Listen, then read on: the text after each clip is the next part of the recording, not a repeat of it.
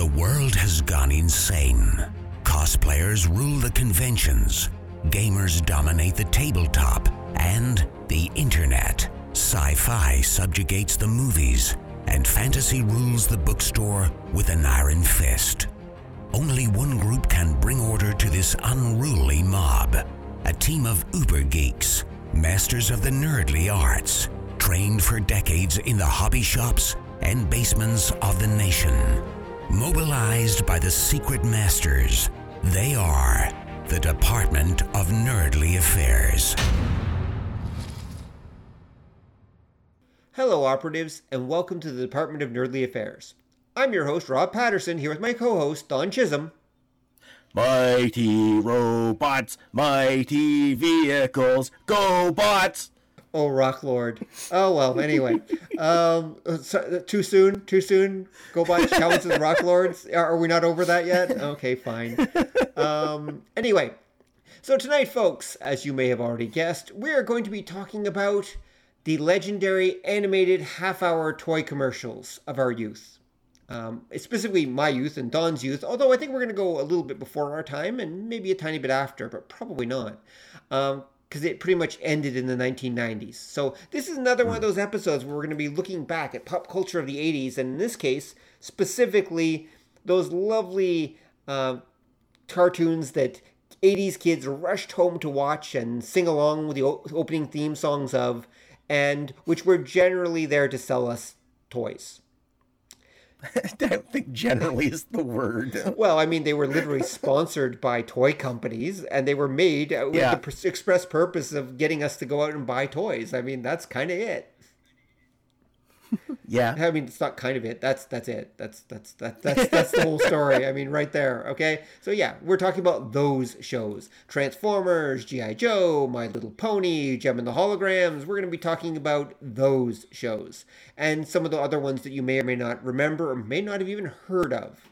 Okay. Hmm. But before we do that, as we are wont to do, we're going to go back a little bit into time. So, Don, when did the whole half hour toy commercial, or at least toys as as a product to produce entertainment start?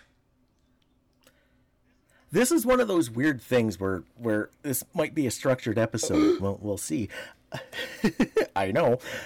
If you go back in time, uh, there was always like marketing attached to different properties. You go back to say like the 30s, you had like a Popeye. I think up until recently, Popeye was cons- the most marketed character ever.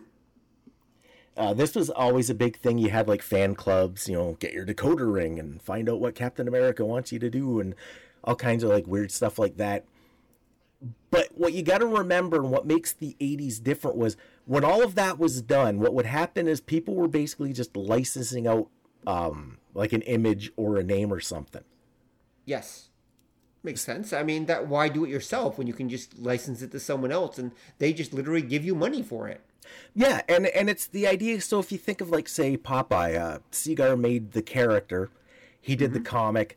That was back in the day when the the newspaper syndicate publishing the comic owned the character, and they would just license it out. So if you wanted to do T-shirts, they'd say, "Okay, yeah, go ahead, do T-shirts," and you'd make a deal Yep. to do T-shirts. But neither the typically neither the uh, say the creator or whoever owned the copyright, like the syndicate, would have any real work on say that T-shirt or any of that licensing or marketing. Oh no, no, yeah, yeah. They as long as they approved it and said, okay, it's not Popeye doing something he's not supposed to, they were cool with it. Okay, just make sure we get our cut of the money and everyone's happy.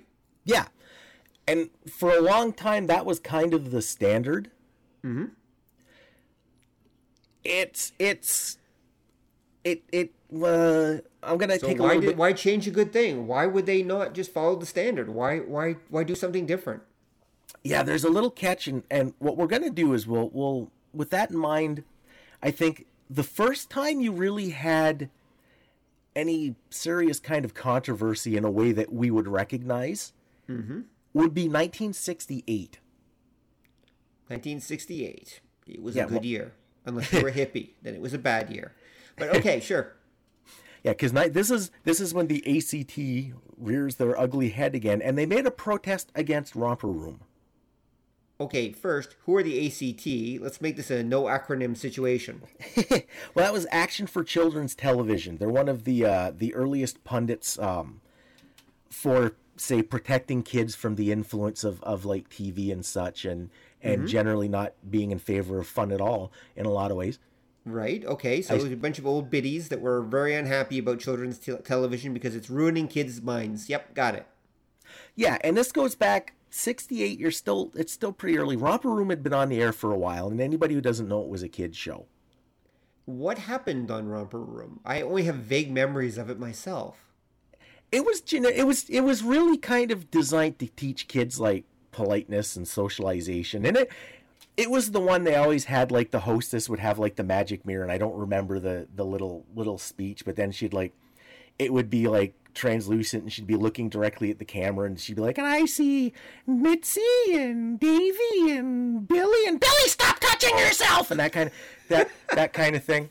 Right right. And it, it was crazy popular. A lot of times if you ever see parodies of kids shows like uh, on family guy it was uh oh like shining country or something. It was this overly polite British show that they Stewie watches. It's that was kind of like what Romper Room was like. It, right. it, was it was Mister Rogers without the edge in a lot of ways. Oh, okay. Yes, Mister Rogers, I remember. Yes. Yeah. And what ends up happening is towards the middle end of the 60s, they start using the Romper Room trademark on a line of toys. Mm-hmm and the the ACT complained that what you were doing when you did that it was sort of blurring the line between entertainment and advertisement. Okay, makes sense. And you've had this for you had this sort of thing for a long time because you had sponsorship, and this is where oh yeah, you know, kids wanted like, like the the quintessential Red Ryder BB gun. That was an actual thing. Oh yeah, yeah, it was. Oh yeah and and it was you know you'd slap the Red Ryder name and image because it was a popular radio show and comic at the time mm-hmm. on like a BB gun and it would generate hype. But they said this was a little different because you had kind of the the two fed on each other that you could make the argument that the show was an ad for the toys the toys an ad for the show and it created kind of this this feedback loop yep synergy yep yeah that's that's what we'd, we'd call it post 80s yes and they didn't like that. They saw that as kind of um, a problem because kids kind of already have difficulty telling the difference between reality and fiction. Especially Romper Room is aimed at very young kids. Yes, and that was what they thought. Nothing really came of it because again, I remember Romper Room brand toys when I was a kid back in the early seventies. That so I remember. Nothing... I remember the toys. I don't remember the show. Yeah, I remember. I, I never used to watch it. Like here in Canada, we had the polka dot door, which kind of the same yeah, thing. Yeah, that's what I was suspecting. With, yeah, with some weird mutant, whatever the hell Polkaroo was, kind of yep. thing. Uh, and in the in the states, this kind of um, it. The next year, 1969, is when you really see something happen. Mm-hmm. And the Federal Trade Commission comes in and brings their foot down in this sort of thing because there's a cartoon that nobody remembers and it was terrible called Hot Wheels. I remember the song, but only because I had it etched into my memory from YouTube. Okay, yeah, because I mean, I tracked some of it down. Yes, you did. I uh, it, it's it's it. The song is literally Hot Wheels, Hot Wheels, and it just well, then, repeats it over and over again. Well, and they, they list a, a number of like f- like famous racetracks. Oh yeah, that's true. Hot Wheels, Bonneville, Hot Wheels, Monte Carlo, and it's basically yeah, it's. And if you saw the show, it's it's again, it's pretty generic. It's like the teen gang, and they all drive cars, and yeah, they don't really they solve crimes, but it's crimes like one of them gets blamed for speeding, and they have to show it was like the bad guys that were into cars that did it, not them. Mm-hmm. And it and even by animation of the day, it wasn't really really good. It doesn't tie exactly directly into the toys. They kind of tried to use some of the cars, mm-hmm. but the Hot Wheels toys were basically just cars. So yeah, they were. So you, it all worked out. Yeah, it's it's and it's hard to say just how it, it how structured all of this was, but the FTC said that again that crossed the line and they made it they put out all kinds of rules for um, limits for what you could do on kids TV mm-hmm. when you could show ads Uh, this is the beginning. If you remember, like when we were kids in the '70s, there was a whole ton of like, um, like uh, PSAs through Saturday morning. Yep. Oh yeah. There were lots of them. Yeah, this and ca- that, that and that's one to grow on. Oh yeah, there's that Schoolhouse Rock. Oh yeah, those two. Yeah, yeah. Time out for timer. There's a right way, a smart way to watch TV was another one, and there were ton- and it was because of this of this ruling, and it was also one of the reasons why a lot of shows would have a moral during the episode. Yes, yeah, to make them educational. Wink, wink. Yeah, that's exactly what that was. Um, but it was this idea that it really put a big limit on what you could do marketing wise with a lot of kids shows. And one of the things that also happens that year that kind of contravenes that was that's also the year Sesame Street premieres. Yes. And Sesame Street was directly branded almost right out of the gate. But Sesame Street, I don't think had uh, merchandise, did it back then? metric shit Oh. tons. It was a whole thing. Okay. Yeah, because even if if you remember when we were kids, there were like stuffed animals, books. That's true. There's like a magazine. True. It, it was they marketed the hell out of it, but I think again, what might have might have um, give them a pass was most of it was stuff that could be considered to some degree educational. Wink, wink. Yep, sure. Yeah, well, some of it not necessarily as wink wink because the books were Yeah, kids' yeah, they books were. and they were done as kids' books and it, they were decent. The toys like the stuffed animals and Mm-hmm. stuff, that kind of um, that kind of crossed the line. But again, I think because Sesame Street right out of the gate was considered educational, it might have given them a little bit of a, a little bit of Mm-hmm. a pass. Um, yeah, and and that was sort of the first instance of what we're what what you'd see in the '80s because you had uh, the Children's Television Workshop, Yes. uh, which was its own thing that produced the show and produced uh, a lot of the toys. Not directly, they they worked with the the companies who were who were producing them. Again, that that's to meet those mm-hmm. standards, and those standards were fairly high con- for for educational content and and pertinence and learning value to kids. That was kind of the only model you saw of what would come up in the 80s for a long, long time. Mm-hmm. Makes sense. Okay, then. And so, but this is, we're talking about 68 at this point or 67? 69. 69. 69. Okay.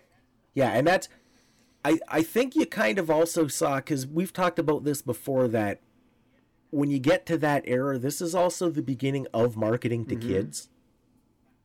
That prior to that, you did sort of minimal marketing to kids. Mostly it would be, hey, mom and dad, this is good for kids. Buy lots of it because kids don't Yeah, have any yeah, money. exactly. You're really marketing to the parents. Yeah, but at this point, they're starting to see the value of like, mommy, I want it. so there's more considering kids as as a uh, as basically the new frontier in marketing. That totally works. No, that makes Uh, sense. Yeah, because one of the weird things that you get out of that too that happened in the '70s is Saturday morning TV was pretty new as well. Like the late '60s, early '70s is when it really takes off. Mm-hmm. And and we've talked about that. And one of the things, again, we've mentioned it before, but it it sort of leads us to the next step. Nobody really knew what to do with it, and again, I think because marketing to kids was new, you had a lot of like Saturday morning versions of things that you have to ask who the hell thought that was a good idea Yeah, well, I mean, they got to fill the, fill content with something, right? they they do but it was stuff that um i'm thinking there was like a saturday morning planet of the Yeah. apes Yep. and that that wasn't a kids show but i think kids appealed to it they marketed the hell out of it on on all all spectrums when it took Mm-hmm. off um you had uh like a saturday the saturday morning Yep. star trek This is which was basically just the fourth pretty season much, yeah, yeah. there was a bunch we mentioned the one um i think it was the abc uh, saturday morning movie where they did um an animated version of that girl which was a sitcom that i about like modern dating and i'm like i don't think that had too many kid advocates in the day but they went anyway yeah, sure. Why not? They were they were just filling time. And I do, and I remember they used to also do. Um, now this was a little later. This I'm thinking the '80s probably when they actually used to have like animated versions of different like uh, classic novels and fairy tales and all kinds of stuff. I don't know if you remember, but there were animated anthology shows on Saturday morning as well. Yeah, there were, there were that that I think that actually starts in the very late '60s. But yeah, it was it was um ABC had one, and I think CBS had one, and yeah, they'd adapt they'd adapt books and and because uh, some like because they even used it for at least this is going back to the 80s jumping ahead to the 80s but i remember they even used it for pilots. So for example there was the littles. The book the littles came out yeah. and it was really popular as a kids book. And so they did uh, the animated version for like the cbs uh, kids playhouse or whatever the heck they called it um, or no, it was ABC. I think it was ABC, whichever one of them. And then mm-hmm. it was such a hit there, then they made it a full series like a year or so later. It actually, they actually, so they used it as a kind of place to test some animated pilots as well. Yeah, because that was, uh, I believe, was also where um, they did that with uh, yes. uh, Bewitched when, for for whatever reason, Tabitha joined the circus, but it wasn't popular enough to to do the mm-hmm. actual mm-hmm. show. Uh, the Munsters spinoff, I think, started as one right. of those. And it, again, it wasn't where it was Eddie Munster as a teenager, and he met some of his cousins, and they had like a demonically possessed car. I think that, I think that might have been one of those. memories of that. Yes, yeah, I know what you're talking about. Yes, I do. Yeah, there were a bunch because there were ones that got popular, and they they did several of those because the uh, Miss Twitch ones were popular, and they made yep. a few of them and I think Bunnicula yes. they did a couple, and then in like the early two thousands they did a TV like an actual yep, animated yep, series of it. Yep, yep, I remember Bunnicula. Yep, I always thought that was funny. Um, mm-hmm. so, so here's a vampire rabbit. Uh, what's not what's not funny about it? The, again, and these were mostly based off like novels or toy series or, or not toy sorry novels or um, other things like spin-offs like Eddie Munster and such. But it, what's interesting is that a lot of the stuff they were doing in the 70s, I guess because of their because they, they were being forced to be quote educational end quote, a lot of the stuff they did in the 70s at that period is more of like we're gonna take classic fairy tales and like maybe make them a little bit funny or something like that, and someone edu- like stuff that they could get by with the idea that it was educational, basically. That seems to be where they were really focusing. And again, other filler stuff like Eddie Munster and Friends. Like that was all, and and also the Fantastic Four show. There was the Fantastic Four that premiered during that time. They did tried to do a couple Marvel things, you know. Yeah, it was two Fantastic. Well, are you counting the Thing one as a separate one? okay, there were five, three Fantastic Four. No, because there was the right, '60s yeah. one, and then there was the 70s one with Herbie, with, uh, which everyone Herbie. remembers. Yeah, because they couldn't have a character that burst into flames. So it's like, okay. Act- Actually, you know what the real what? reason was? The reason the Human Torch didn't appear in it wasn't because they were afraid kids would set themselves on fire. This is back before you know we cared about things like that. Remember, this is the air oh, free yes, range children. Mm-hmm. Um, it was because they were looking at licensing the character out for a TV oh, series, okay. and they didn't have the rights. And this again you bring that up and it's a good point because again it ties into this mm-hmm. idea that before the 80s you when you had this mm-hmm. marketing it was basically just write-offs for the owners there wasn't a lot of like planning ahead of time or cross yes. like coordination and that was how like the the thing instead of being a uh, a World War II fighter pilot that teamed up with his uh, college buddy to fly a experimental spaceship and got pelted by cosmic rays and turned into a super strong rock coated mm-hmm. monster. It was about a gawky teenager that when he slammed his rings together, he turned into like Sing a ring. Dude. Do your thing. oh, I remember it. Yeah, and and uh, it's, it's hard to forget because again, it had nothing to do with the source nothing. material. Because again, that wasn't a concern. Marvel was like, yeah, "You want to do a cartoon? Okay, pff, sure, and whatever." would team up with Fred and Barney and the Shmoo. Yeah, God help us all. and even the idea of like, say, the Shmoo. The Shmoo was uh, from the yep. uh, Lil Abner comic and in the cartoon he yeah, was Scooby Doo. It was any old property they could dredge up. They basically turned it into a show because they had to fill it with something. They had to fill that time. Yep, and a known name was better. And like I said, nobody really, really, really cared what you Nope, did with these Not at all. They just do something with it and give us our licensing money. That's all they cared about. Yep.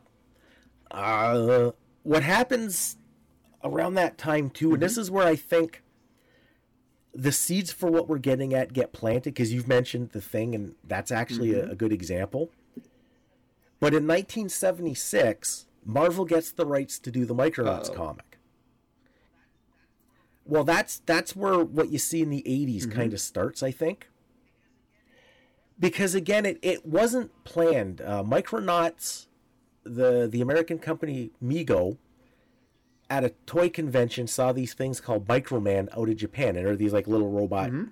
guys, and and that, and they brought them over to America as Micronauts. Now mm-hmm. in Japan, they had a big backstory and and and out already that Mego ignored it. They didn't really put any mm-hmm. story to the toys.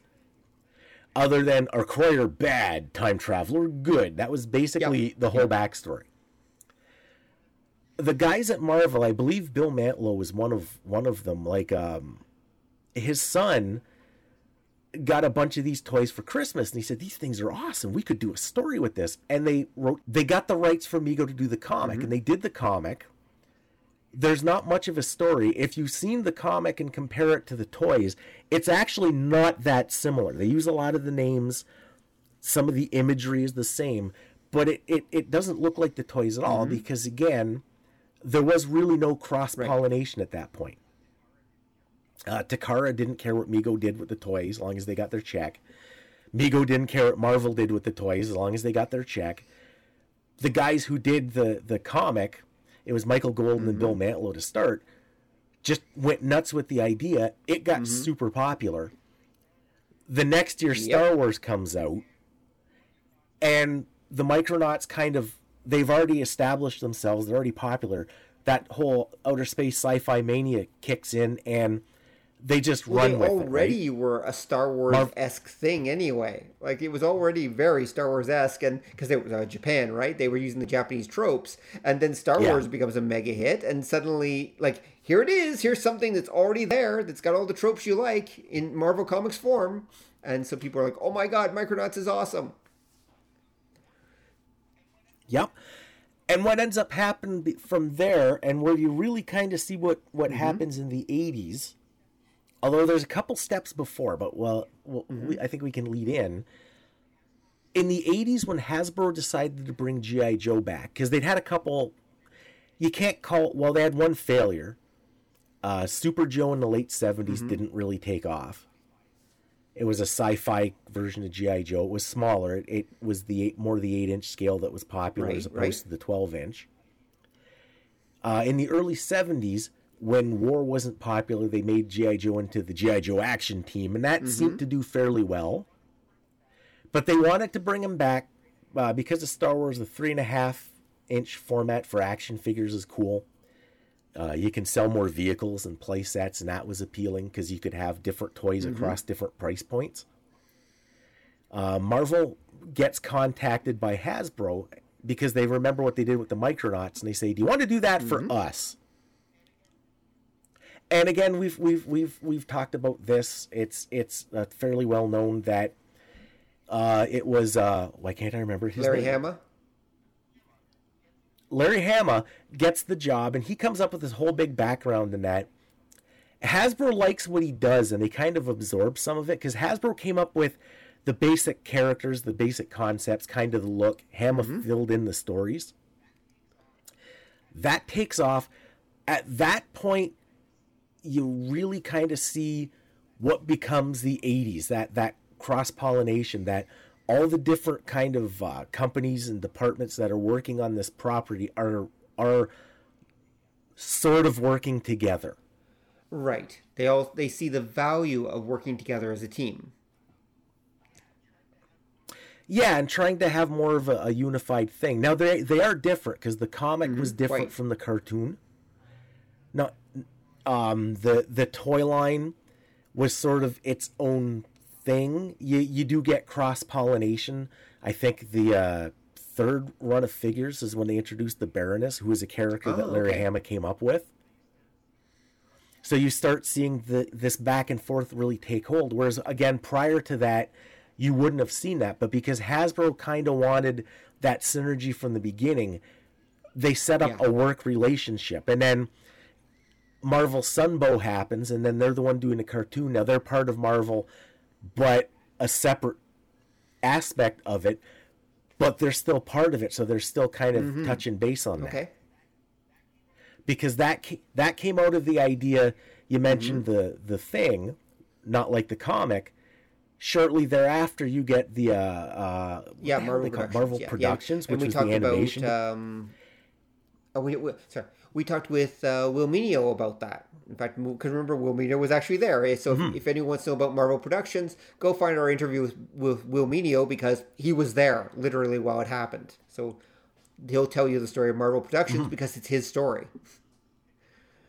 Yep. So there you go.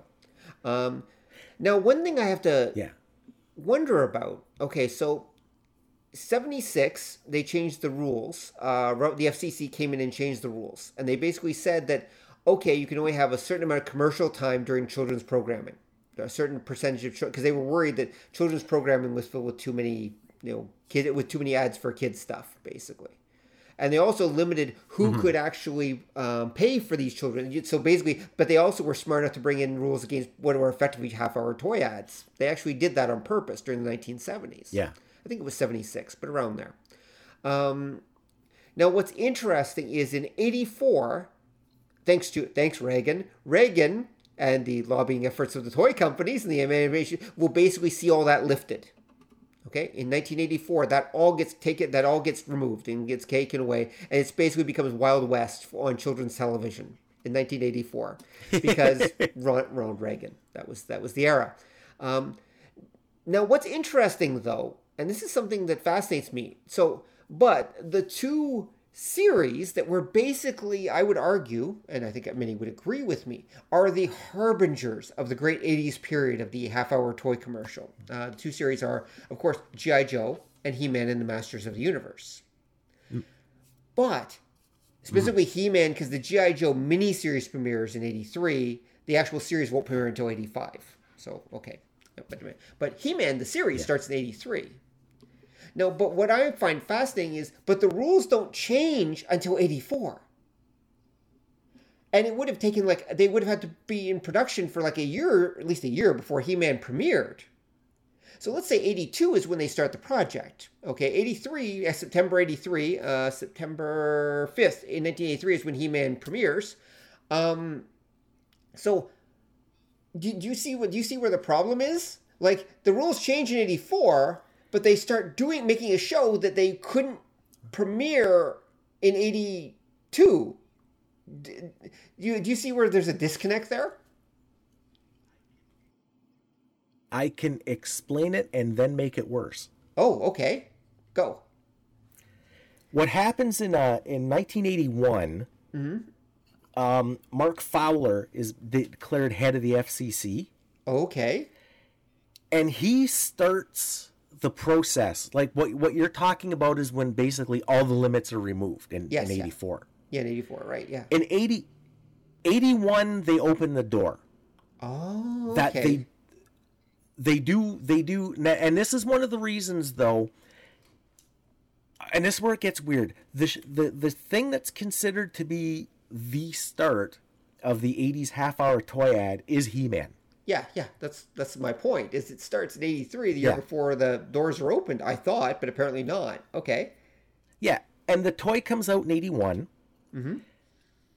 When they get Filmation to produce it, what happens is uh, Lou Scheimer, the head of Filmation, is kind of a conservative-minded kind of guy, little C. Mm-hmm.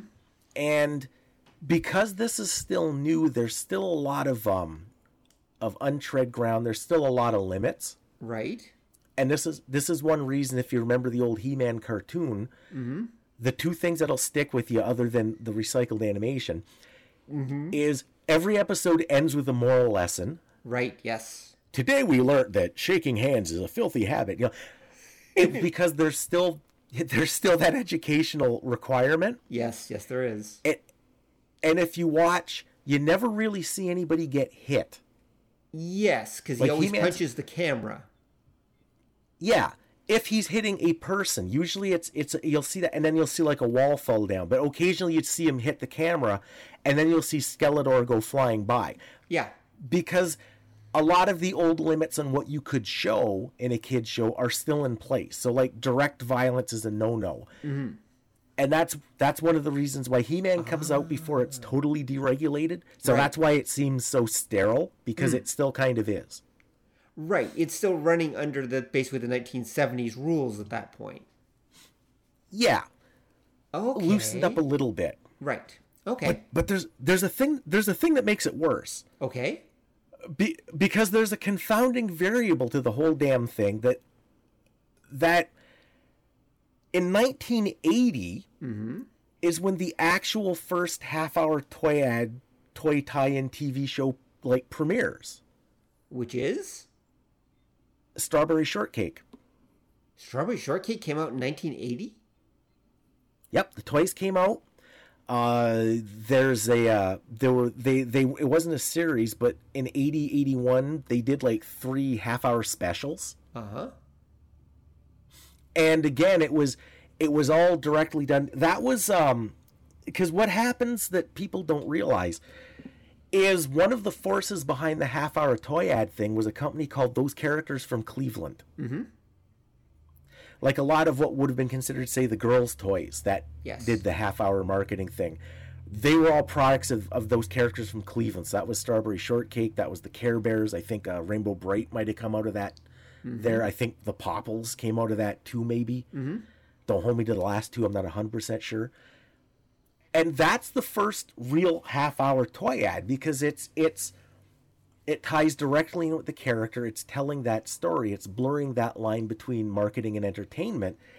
And that was a year before that comes out a year before you really see these these limits starting to be limited.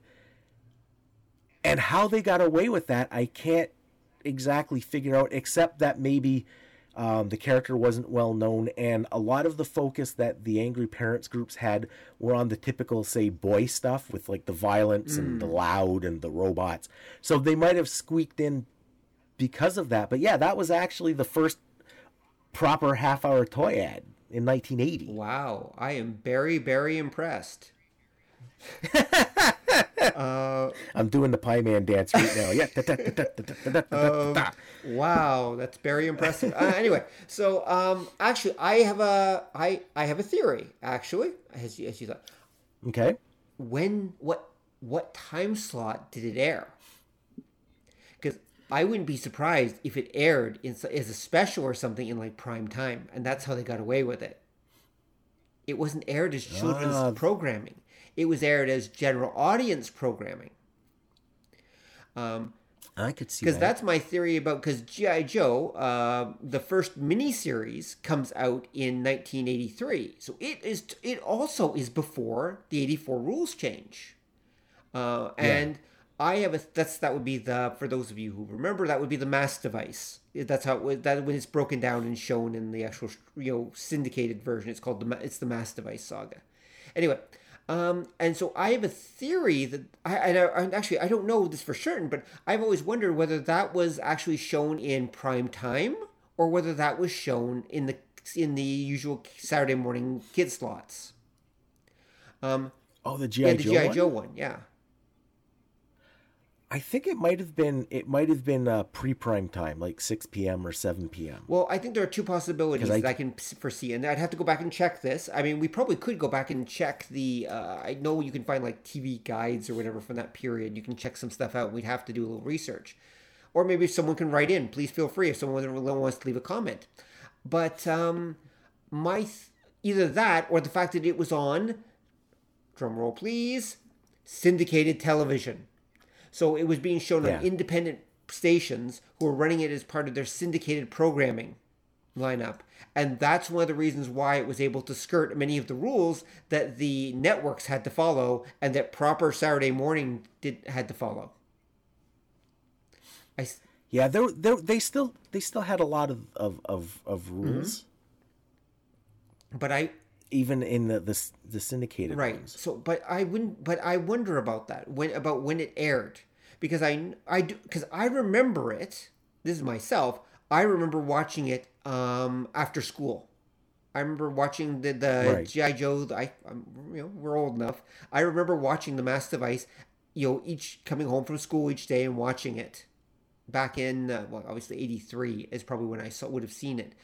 I think, but then again, Yeah. maybe I saw it, you know, in '84. Maybe I saw a later, you know, playing of it after school. Maybe that.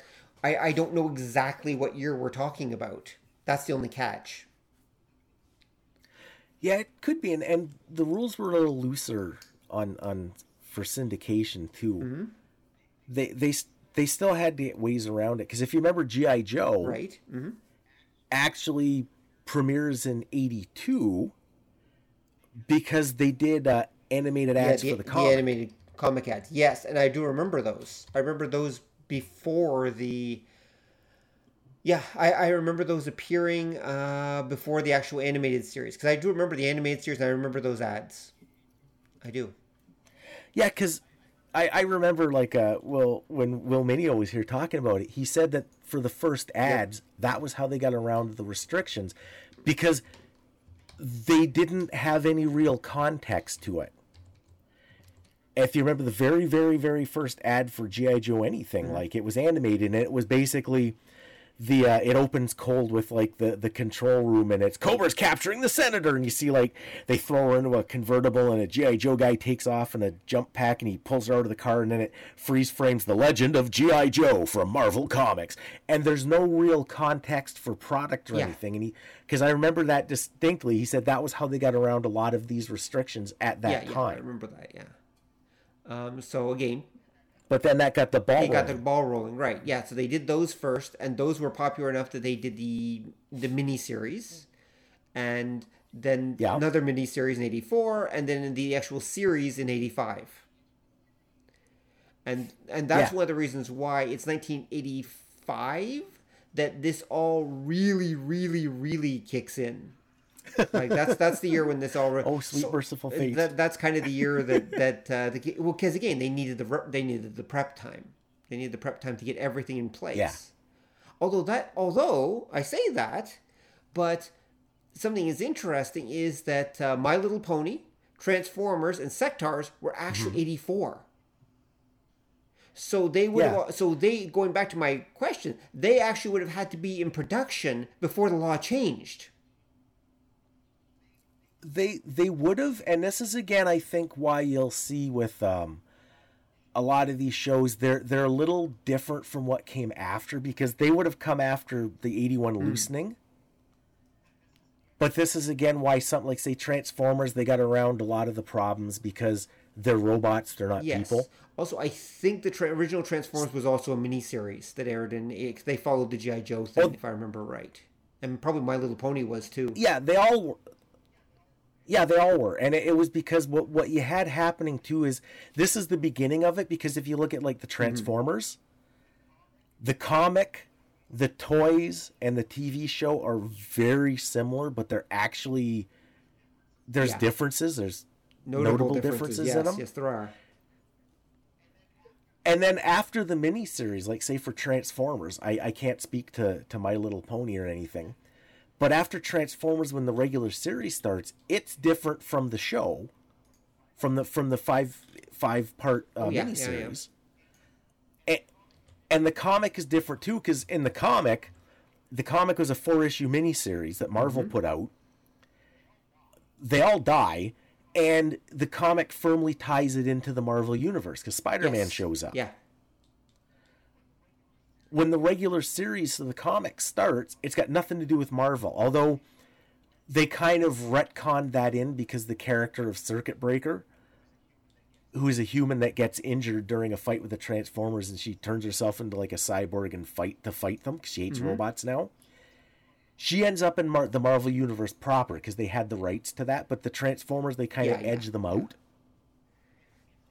And it's kind of the same boat they were in when you go back even earlier with uh, the Micronauts, because Marvel made up original characters for the Micronauts comic. Because again, there wasn't a lot of coordination; the toys were just the yeah. inspiration, and those characters stayed in the Marvel universe, whereas other ones didn't, which led to weird stuff where when they say brought back Bug in the 90s and did a couple things with him, you couldn't mention like uh, Biotron or Microtron or Baron Karza or that because that was still that was licensed to someone else. By then they'd lost the licensing. Yeah. Yeah, Marvel.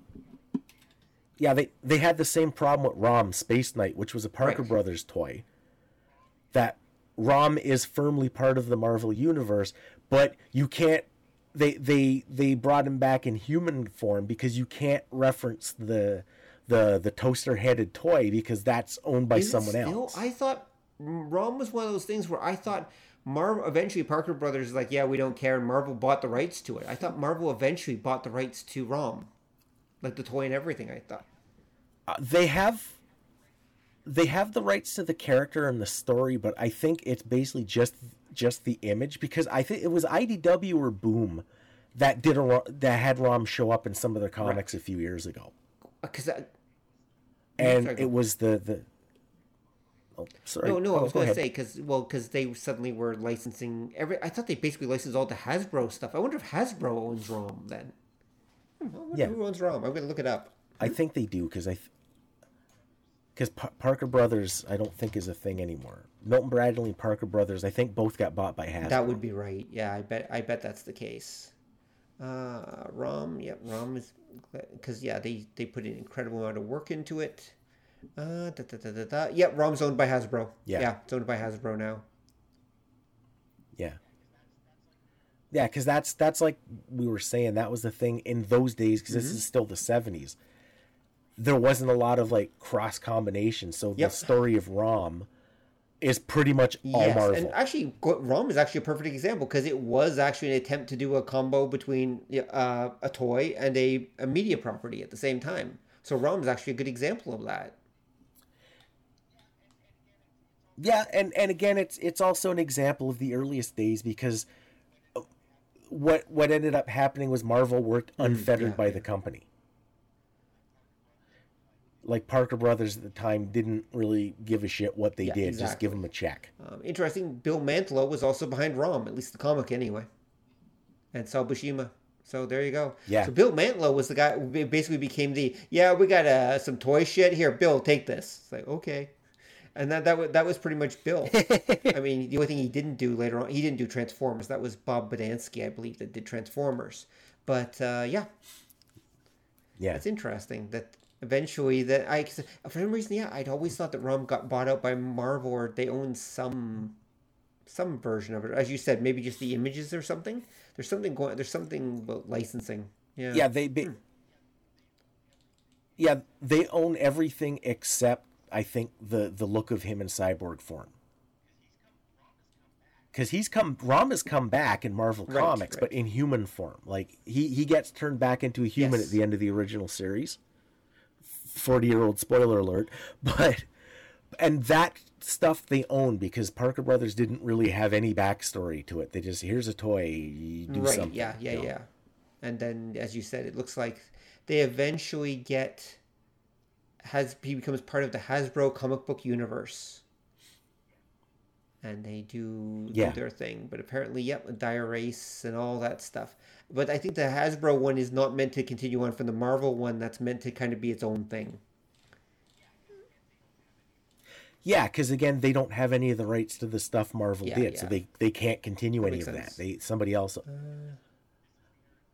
Yeah, because this was this was the area when you get to like you were saying 84, 85, That's the Hasbro Marvel Sunbow unholy relationship right there. Right? That that that's basically what kicks the whole the whole era off. Yep.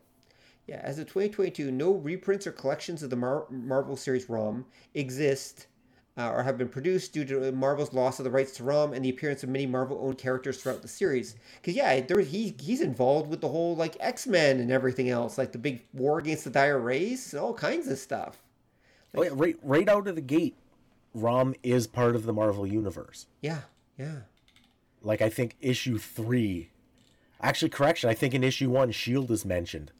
Like, and it's again, it's that idea that nobody thought about this idea of licensing complications or or who owns what because it wasn't a thing yet. It was just that thing looks neat. We want to do a comic. And Parker Brothers like, yeah, we kind of were giving up on our electronics division anyway, so pff, whatever, knock yourself out. Yeah, kind of exactly. Yeah, and so he ends up teaming up with pretty much the whole Marvel universe. Like he hangs out with Well- pretty much everyone at one point or another. Yeah, in the early '80s, the uh, there was a big uh, uh, tie-in Mm-hmm. Through all the Marvel universe where you were finding out which characters in other comics were secretly dire wraiths all along, because the dire wraiths would steal human forms. Right.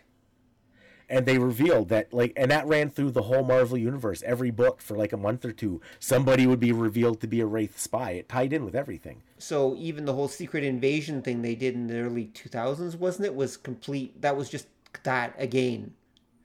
yeah pretty much Wow. Okay. and marvel did that marvel did that too because the uh the micronauts were firmly a part of the marvel universe when they came Yes, out I remember that. Yeah, yeah, they were. because i as a kid i wasn't really into superheroes and i loved the micronauts and i remember these guys would show up and everybody'd act like they know them and i'm like "Uh, i don't know who this asshole is but it was because it was an established marvel character Yeah. No, no, that makes sense. Yep. Yeah, and you that was a good way to cross pollinate everything. But anyway, so back to our point. Um so so yeah, so 1984 a whole bunch of miniseries come out because they were they were follow, GI Joe had worked, He-Man was, had shown had shown the way. He had lit the way for everyone and uh, it took a little bit. When here's a here's a weird side note. You know, Voltron also comes out in 1984. A- And Yep. Vol- Vol, Vol, and I was going to say, and Voltron breaks most of the rules. But I guess it gets away with it because it's syndicated and it's, not American.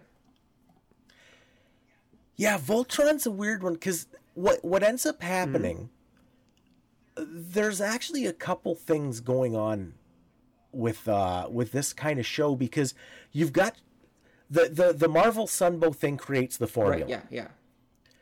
we plot the we do the comic and the cartoon and the toy line at the same Mm-hmm. time the tv show always starts as a five part limited series which becomes the first five episodes of the series and a weekend special movie Right. Yep. ev- every so often Mm-hmm. uh, we do the, the after that then then you do like the, your your different seasons of the show like that that's why when when gi joe is the template uh strawberry shortcake is Yep. first he-man kind of codifies the process but even with he-man there wasn't a lot of cross-pollination and gi Joe is the one that settles it and then like literally everything is Yeah. that Yeah, yeah. They, to the point that you've got stuff that kind of um, comes in as only part of that Mm-hmm. formula and tries to co-opt the others. So you mentioned like uh, Voltron. Voltron did the same thing that it's it's a Japanese show, but the first five episodes are like a little mini yeah, series. yeah, they are. That's true. There there's other shows like um, uh, famous one for for me would be say the, the Adventures of the Galaxy Yes. Rangers. That's true. what what kills that one is it's one of the last shows that's done as a show and it gets canceled because they can't find a toy company to do the toys Yeah, yeah, that makes sense. Well, Galaxy Rangers won't come until 86, but yeah, that does make sense. Yeah, it's it's part of it there's a couple other things like marvel did um uh the comic crystar Yep. Which was supposed to be one of these processes but instead of the toy company starting it marvel did and remco did the mm-hmm. toys but they never got an animated series I imagine one was planned, but for whatever reason didn't happen. Well, they didn't. No, they, they, they, they, it wasn't planned. It was they thought that that would be what what would happen, but then oh, nobody oh, I see, did. I see. Yeah, that makes sense. Like, it- as far as I know, it wasn't set up ahead of time. There was a couple Marvel did that because they also did um, uh, Animax. Oh. No, there's a name I haven't heard for a while. Okay, yep. Yeah, that was uh, that was uh, like a, a toy line. I don't think got released, but it was they did a comic that that never got published, and they- they wanted a toy line. And then uh, there was also Brute Force was another one that Marvel was trying to Yep, push yep. for that they did a comic, but it never got a toy. Yep, yep. Makes sense. Um, famously too, this is the uh, the origin. If you go back a little bit earlier, like Secret Wars. Secret Wars gets picked up as a toy line by uh, from uh, Mattel, even though the toy line has nothing to do with the comic. Right. Yeah, that's true.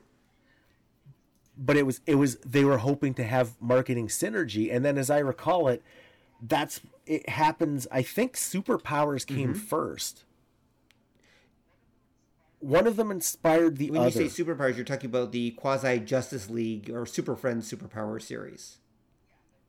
yeah, that Kenner put. Out. Actually, no. I think what ended up happening is Mm-hmm. is um, oh, I can't remember which comes first, but it was like Crisis on Infinite Earths is coming out, and Marvel does Secret Wars in a response to the rumors of what it was going to be, Right. because this is kind of the first comic book event, and or it's the other way the other around that Marvel was doing Okay, so hold on. Uh, Crisis on Infinite Earths came then- out in. Okay, let me check. Yeah. Uh, Crisis on Infinite Earths came out when? When? When? When?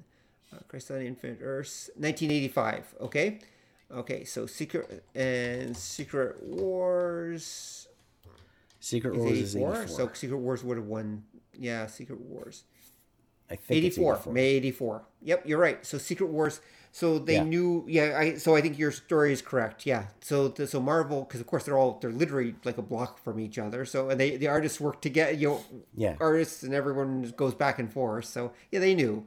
Obviously, they knew. So they're like, okay, they're gonna do a big event. Oh, Yeah. we'll do one first. And so Secret Wars happens, and then Crisis happens.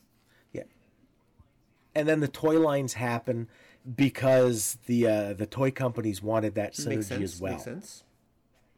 That that I think it was the uh, I think it was that the uh, the su- superpowers Mm-hmm. ones come first. And then they actually sold really well, and then that was why DC and Kenner got together to do superpowers, which I believe ended up being more popular. That wouldn't surprise me. they were also better done. Hmm. Like the the the uh the Secret Wars figures all use basically the same body with minor adjustments, whereas the uh the Kenner ones, the superpowers, were better detailed. They had action features. They used separate molds for everything. Makes sense. And then again, this is also hot in the heels of the GI Joe thing, so everybody's kind of wanting uh Oh yeah. Oh yeah. No, because that that was the formula. because that was the formula, right? No, no, that makes total sense. That makes total sense. And then, of course, in '85 we get the um, well, that '85 is when, as I said before, is when the tide hits. Like fall '85, you know, the series versions of Transformers and GI Joe and um, Jem and the Holograms, Jace and the Wheeled Warriors, Mask, Thundercats, She-Ra, Robotech. That all hits in '85. Oh, uh, Strawberry Shortcake too, and My Little Pony, if I remember right as well. Or no, not Strawberry They- Shortcake, My Little Pony though. Yeah. Yeah. If there's a series version, I think the 85. That might also be the.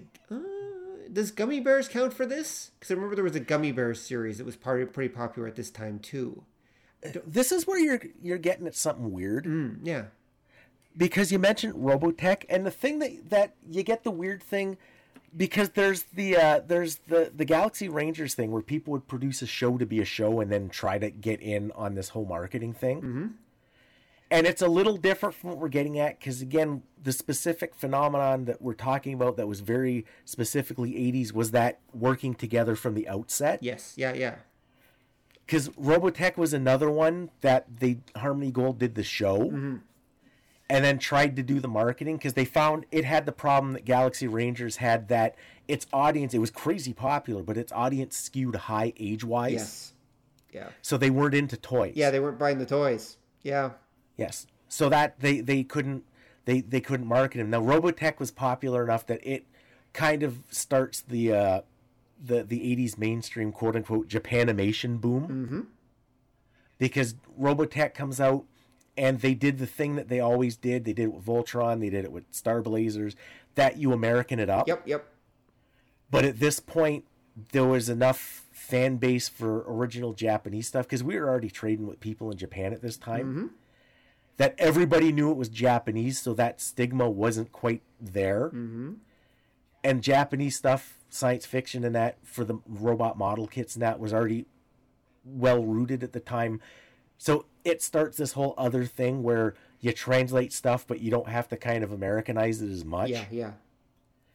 But that again, that's a different audience. That tends to be kind of an older audience at this point. Makes sense. So it it's you can probably consider it a branch off.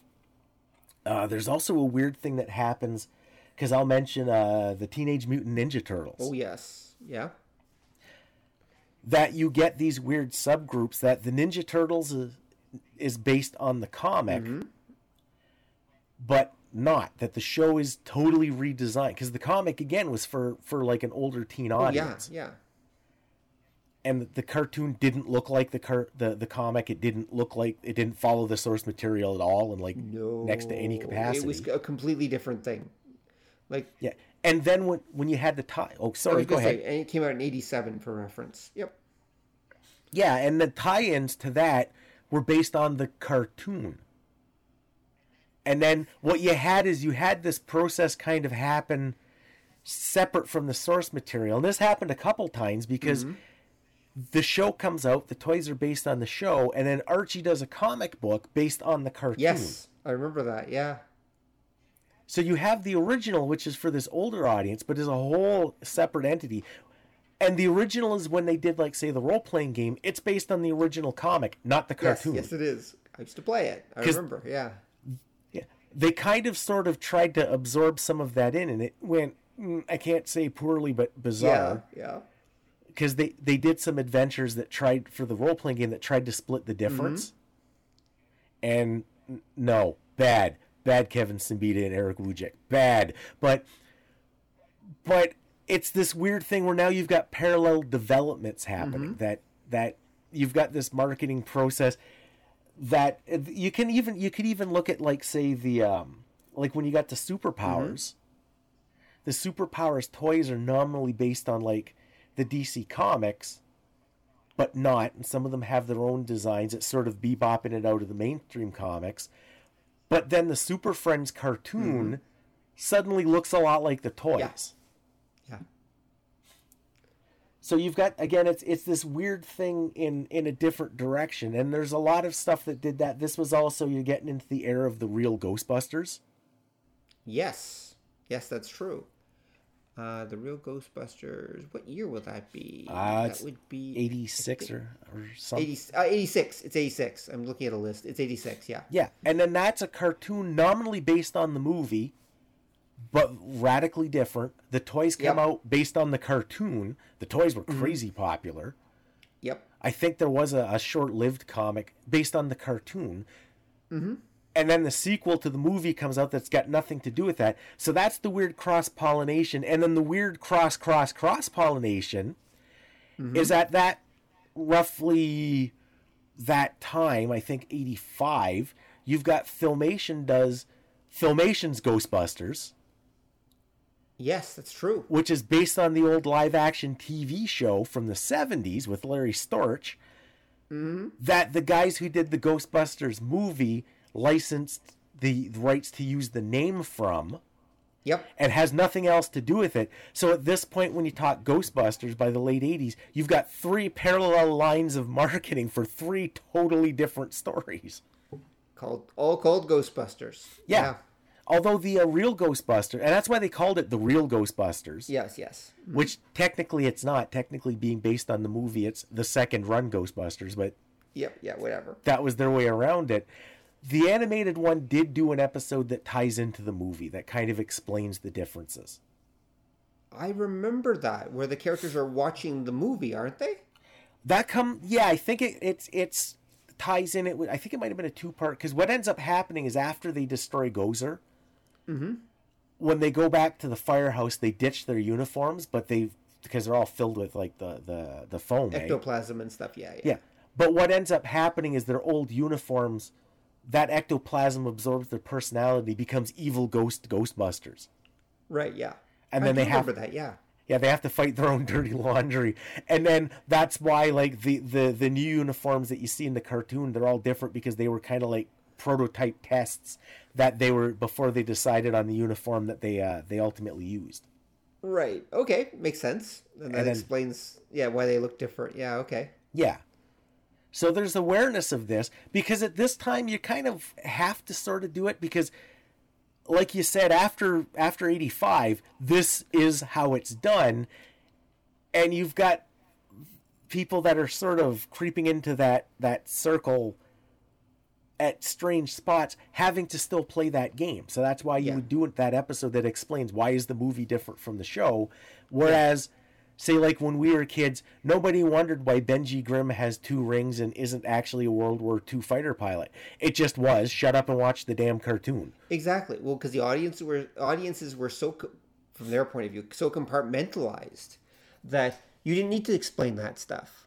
Yeah. Yet, but it's interesting where I would almost say, in a weird way, in the 1980s, many different forces converged to make this possible, and that's one of the reasons why this happens in the 1980s. The 1980s are a very interesting transitional time for a lot of things, movies, TV, and of course, children cartoons as well, and um, comic books as well. I mean, many different things happen in the 1980s that all kind of converge together to actually make the. So in a weird way, this is all considered general pop culture, I guess. This is the beginning of all this stuff being kind of like the like you have an audience that is partly because it's being stripped after school like late afternoon each day, or maybe even early or early morning, late afternoon, or even maybe uh, pre prime time. So you've got an audience of not just young children, but they're teenage teenagers and uh, parents who are watching this stuff. So in a weird way, it's not just disposable kitty crap anymore. You've got these shows, partly because some of the production values are not bad either. There's that too, that are being watched by a gen- true general audience, and I think that's one of the reasons why they care. It's because Yeah. there's that awareness that they're they're targeting a general audience. These shows are meant to be watched not just by the little kids, but also by their older teen whatever family members and and and their parents, of course, because the parents are the ones who are actually paying for the toys. And and remember, of course, that Star Wars has made, and this is going back to Star Wars because everything comes back to Star Wars from the 1980s. Um, Star Wars, of course, has also made this uh, this geek culture kind of cool in a way. And also in the 1980s, mid 1980s, we've got comic books are suddenly worth money. So comic books are considered high culture at this point as well. Everything Yeah. converges in the mid 1980s. There are so many different factors that are coming together, and they produce this effect. Yeah, I, I think you're. I think the the comic thing is important too because Hmm. this is the era of um, comics ain't just for kids, uh-huh," where you had like the Watchmen, Dark Knight, Yep, yep. and that all came that all came about because Marvel and DC were desperate to get into the comic shops because Mm-hmm. they didn't have a return policy. Yep.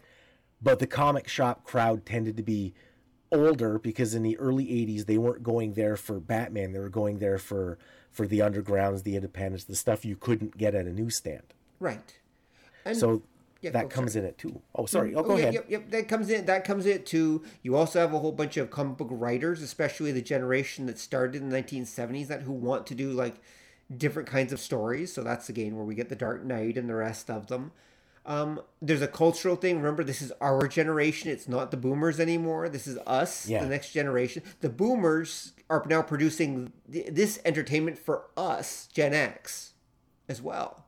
So they're, they're all Gen Xers for the most part that are producing this. No, sorry, they're boomers, sorry, that are producing this stuff.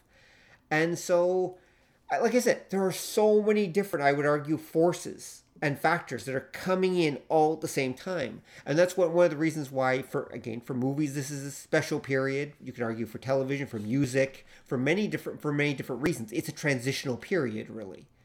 And Yeah. so there's a lot of money involved. There's culture involved because and because there's money involved, there's lots of culture and there's toy stuff going, and also more advanced marketing and more advanced everything. And and this is also the last period before we have the internet, and it's the last pe- and it's also but video games are there, but they kind of suck. and uh, and wh- what I mean is they're not a serious uh, cultural distraction at this point. Whereas Video game. I, I would argue they they do become a serious cultural distraction, but that starts in the late '80s.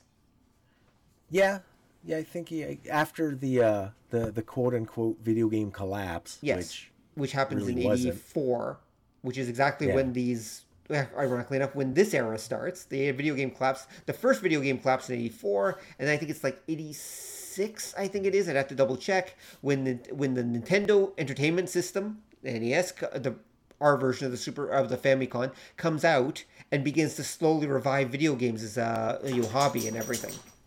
yeah, So that all starts to transform around that time. And so this, I would argue, that's one of the reasons why here to kind of spoil it. It's 85, 86, 87 are the three great years of the half-hour toy commercials. That's when they all kind of that's their ascendancy, that's their peak, and it's a level that they will never reach again. And Yeah, I can see that. and it's because partly of the, the laws changed, the money is there, the creativity is there. Stan Lee is out in California. He's putting Marvel Productions is there. The Japanese guys are skilled because they've been doing this stuff, but they're still willing to work cheap to make animated series. So you've got Sunbow Yeah. Entertainment involved. You got all these different factors. You got the comic books, and you've got you know the Marvels on its game, sort of. At least they're not going bankrupt. Not not, not much any not as much anyway. Um, and so you've got all these different factors that are all coming together, and this that's one of the reasons why I think we're having this podcast.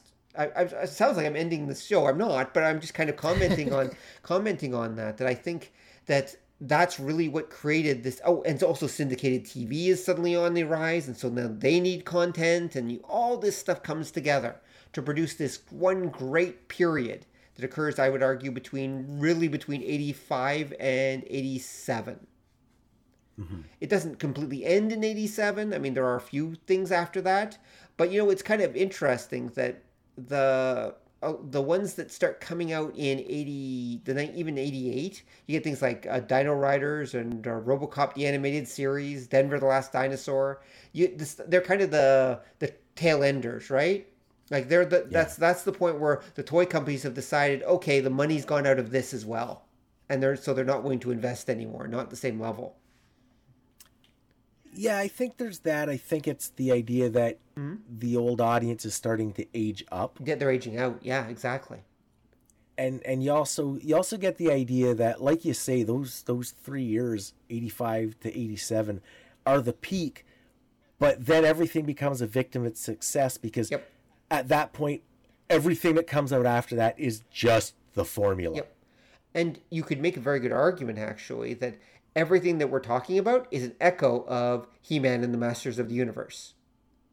That, Yeah. that He Man made all the money, and so everyone jumped in, but there's a production time for animated series. There's a delay of about two years, which, and of course, the FCC thing happens in 84. So, therefore, everything that happens in 85, 86, and 87 are ultimately a reaction to He Man and the Masters of the Universe. Yeah, I think I think another reason why that's still sort of the heyday is it's not exactly workmanlike yet. Mm-hmm. True? So at the at the very beginning, like in the 81, 82, 83, the people working on it still kind of cared because you could. There's some of that. Like yeah, yeah, true. I mean, some of the Because- stuff like Galaxy Rangers, they clearly cared. Well, they did, but remember that wasn't part of this formula. Galaxy Rangers was made to be a cartoon period. Yes, that's true. Like they they they they weren't worrying about the toys. That was what what killed them. But even when you get like say the first few uh like season or two of GI Joe or the commercials, like it's new, it's exciting, people working on them. There wasn't as much oversight as you get when you get near the end of the decade Mm, true, true. Yeah, when the studios have it all marketed out and it's it's all like I say it's much more structured. That it, that most of the stuff again at the end, it's all like literally the same. There's a lot of these these tie, tie-in shows like the last few Marvel Sunbow ones. It's like they're just taking the script and going, okay, uh, scratch out robot, put in knight with magic tattoo, and go. You yep, know? yep, yep. Wow. Um, yeah, no, no, I think you're right. Especially the stuff by 87. That's pretty, like, if you look at Visionaries, as you just mentioned, or Spiral Zone, uh, Sky Commanders. Like, I mean, those are literally all this basically the same formula. They're all kind of the same kind of thing. And Yeah. then uh, the teams look pretty much identical to each other. Like, hell, you could even say Captain Power and the Soldiers of the Future, which wasn't animated, is still the same thing. Yeah, And it's still the same team as the Spiral Zone guys or the or the Sky Commanders or the Visionaries. Yeah, and there's there's still different quality because you, you mentioned like Spiral Zone wasn't bad, but again, it's it's the formula, and like Sky Commanders is it's it's by virtue of its its core idea, it's it's weirdly interesting, but after an episode, you know what's going to happen to the guys that basically sit in a chair on a zip line. Like yeah, yeah, exactly, exactly. that's what this this series was. And again, that they're it, it's it's you can you're starting to see who's not giving a shit anymore when they're doing these things. Right. Well, when you, I mean, when you have to pump this stuff out, I mean, I don't blame them entirely. Yeah, and and even the good ones, they're still. It's weird that there's certain episodes they all do. Oh yeah, because I, I, they literally were taking the episodes and then taking the scripts and just changing the names and reselling the same script to a new to the new show or using the same script for the new show. That was literally a thing.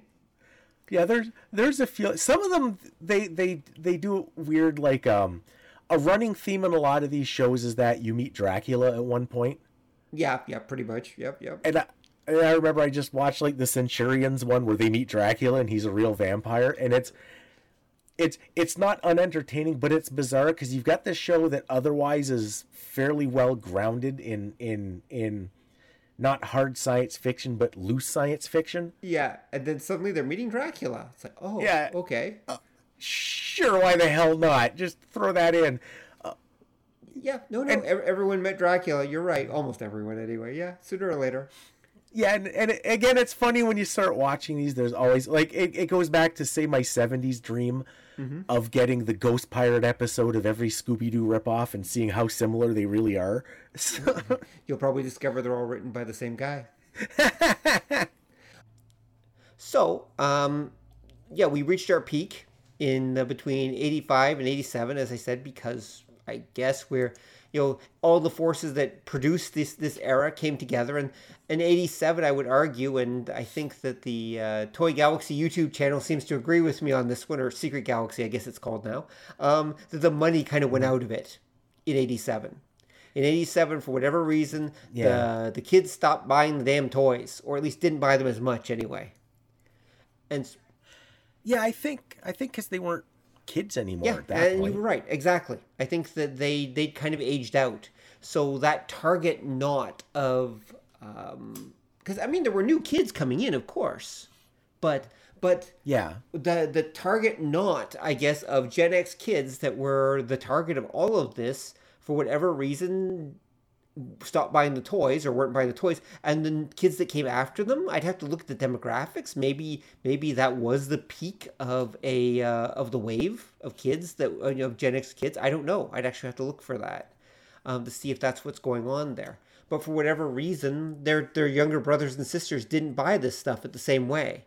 I mean yes there would be booms of children's entertainment coming in the beginning of the 90s there'd be another round there'd be more uh, booms of entertainment of course um, in what was it 92 or 93 we get like power rangers and all that like there's there, there's a whole bunch of stuff Yeah. toys being going to be sold in the 90s too there definitely are and tmnt will continue to sell for quite some time um, in various forms. But for whatever reason, the 80s kind of, um, well, actually, correction, I do know the 80s kind of is its own thing. Like it's, it's there, it's this age of animated Yeah. TV.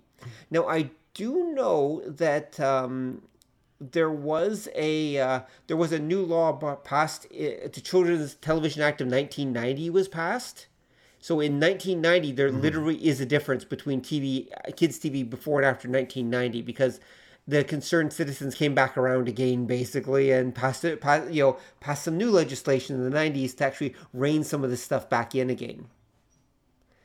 Uh, some of it, not all of it, but it, they changed it. But again, they, the things were definitely more permissive. I mean, there's a lot more violence you could argue in Batman a- animated series in like '92, I think it is, than there is in um, than there is in GI Joe. ironically enough, or or a lot of the '80s. Yeah. Because remember, the a lot of the '80s toy commercials that we're talking about were basically were somewhat sanitized because I mean they had to be watched by six year olds and uh, they had to meet network standards. Whereas it's interesting that by the 90s, some of those standards got kind of thrown out, and suddenly we've got shows that have like blood, and we've got shows that were doing different things and were a little more violent and a little more direct, actually. And I, I, I kind of wonder sometimes why why there was a shift between the 80s and the 90s. But I guess some of it was the toy companies weren't the ones paying for it anymore. Yeah, I, I think there's a couple things that happen is you got to remember for us being kids in the 70s, a lot of what we kind of mm-hmm. grew up in happened then. Like Saturday morning TV mm-hmm. was new. The idea of syndicated cartoons, that was kind of a mm-hmm. new idea. Even the idea of action figures, they really don't happen till the 60s, but once Star Wars hits, that kind of sets the trend Yep. And it blows up huge. So so that was kind of the prime era for action figures. When you get to the 90s, the kids that are growing up in that era, none of the stuff is really new to them. It sort of mm-hmm. just is. and I think that takes some of kind of like the the the the shine off the pecs as it Yep. were kind of thing. And when you get to that point what you get is now you've got cable and it's not too far till you get the internet so your audience is breaking up. So it's not like saturday morning you had like three choices for for networks. So more people were watching the same thing. It was more of a Oh, communal makes event sense. Yeah, yeah, yeah. yeah. Whereas for like kids growing up in the 90s you're a little more segregated. So you're not all sharing the same thing. Like cable cable is kind of the new place for cartoons and, and such and kids mm-hmm. stuff because at that point saturday morning tv by the mid 90s is all like news programs on on the regular networks That's true. so it's not that shared event. And then what you also get in the 90s, because I'm going to say the point where this all mm-hmm. ends is 1994. Oh, interesting. Why 94? Yeah, it's not that it exactly ends, because you still have half hour toy ads in the 90s. But like you say, they're not nearly as good because, like you say, the money's out of it. I, I think it feels more workmanlike, so I don't think people care to do it anymore. It's now just a Right. job. And what you really see happen at night in 1994 is that's the final shift where toys stop being toys and become collector's items Ah, uh, because that's the beginning of Todd Toys. right. Yeah, Todd McFarlane and his toy company mar- marketing them to to collectors. Yeah. Yeah.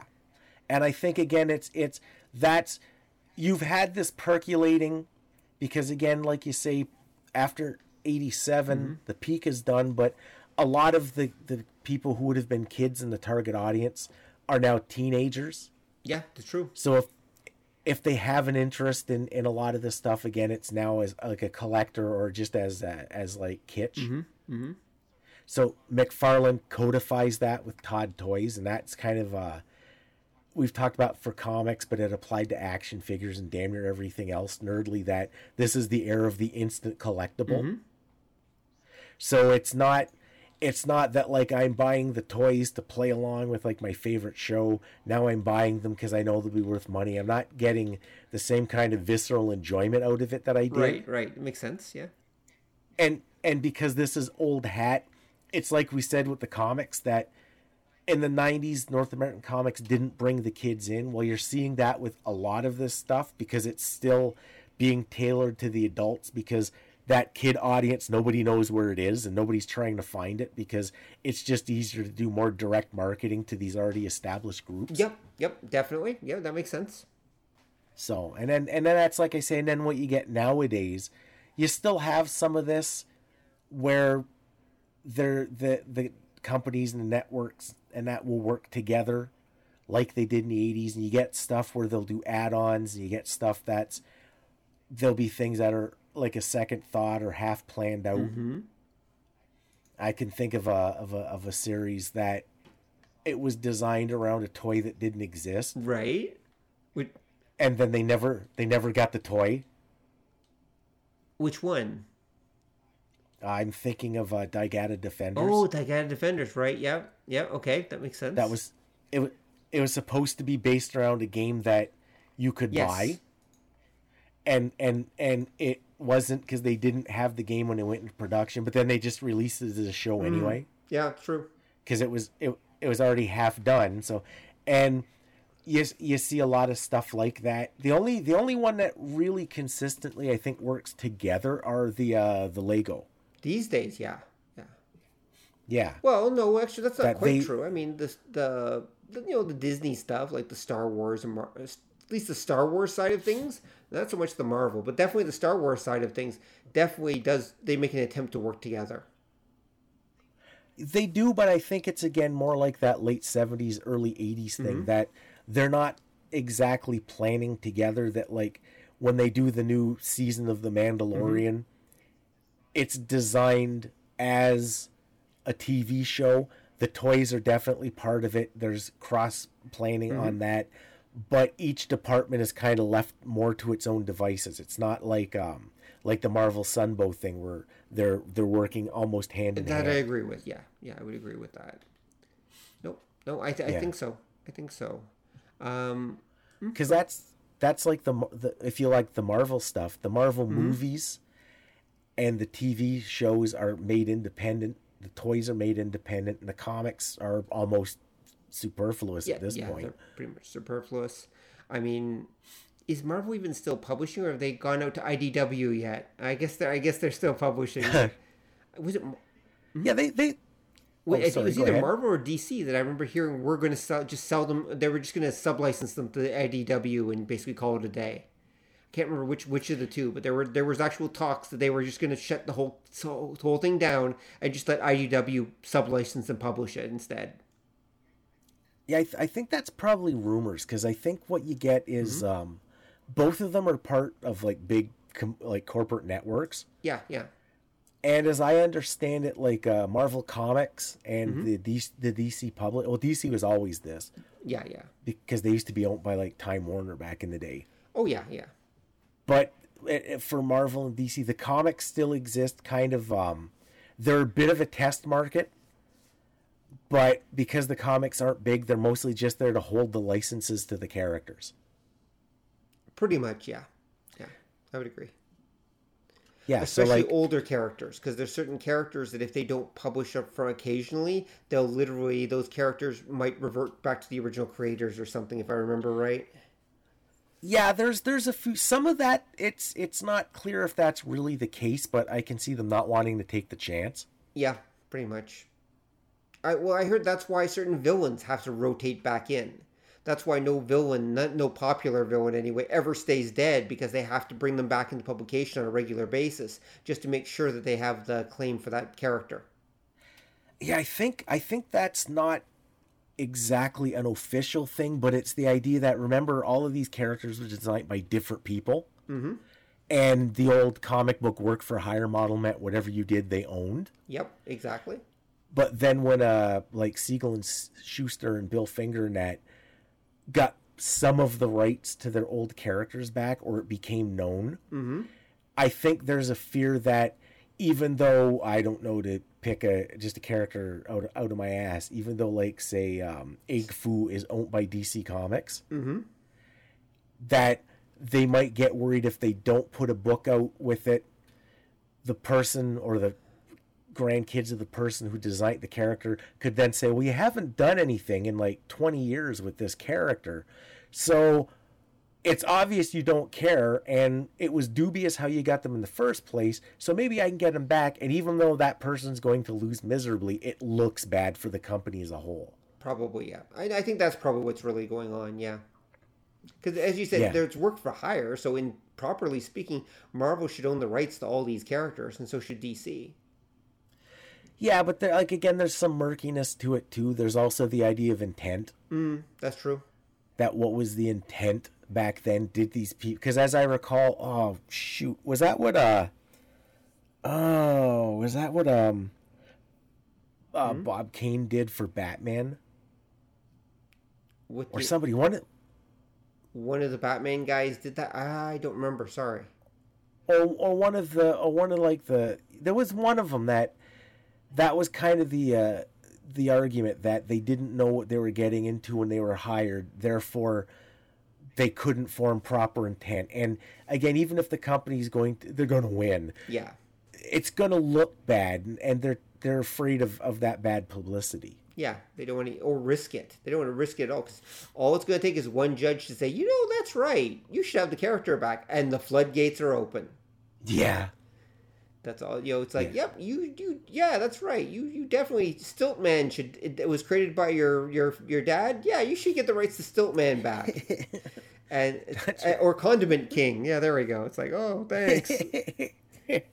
and then like Marvel loses out on a powerhouse character like Stiltman, Yeah, exactly. loved by dozens. Exactly.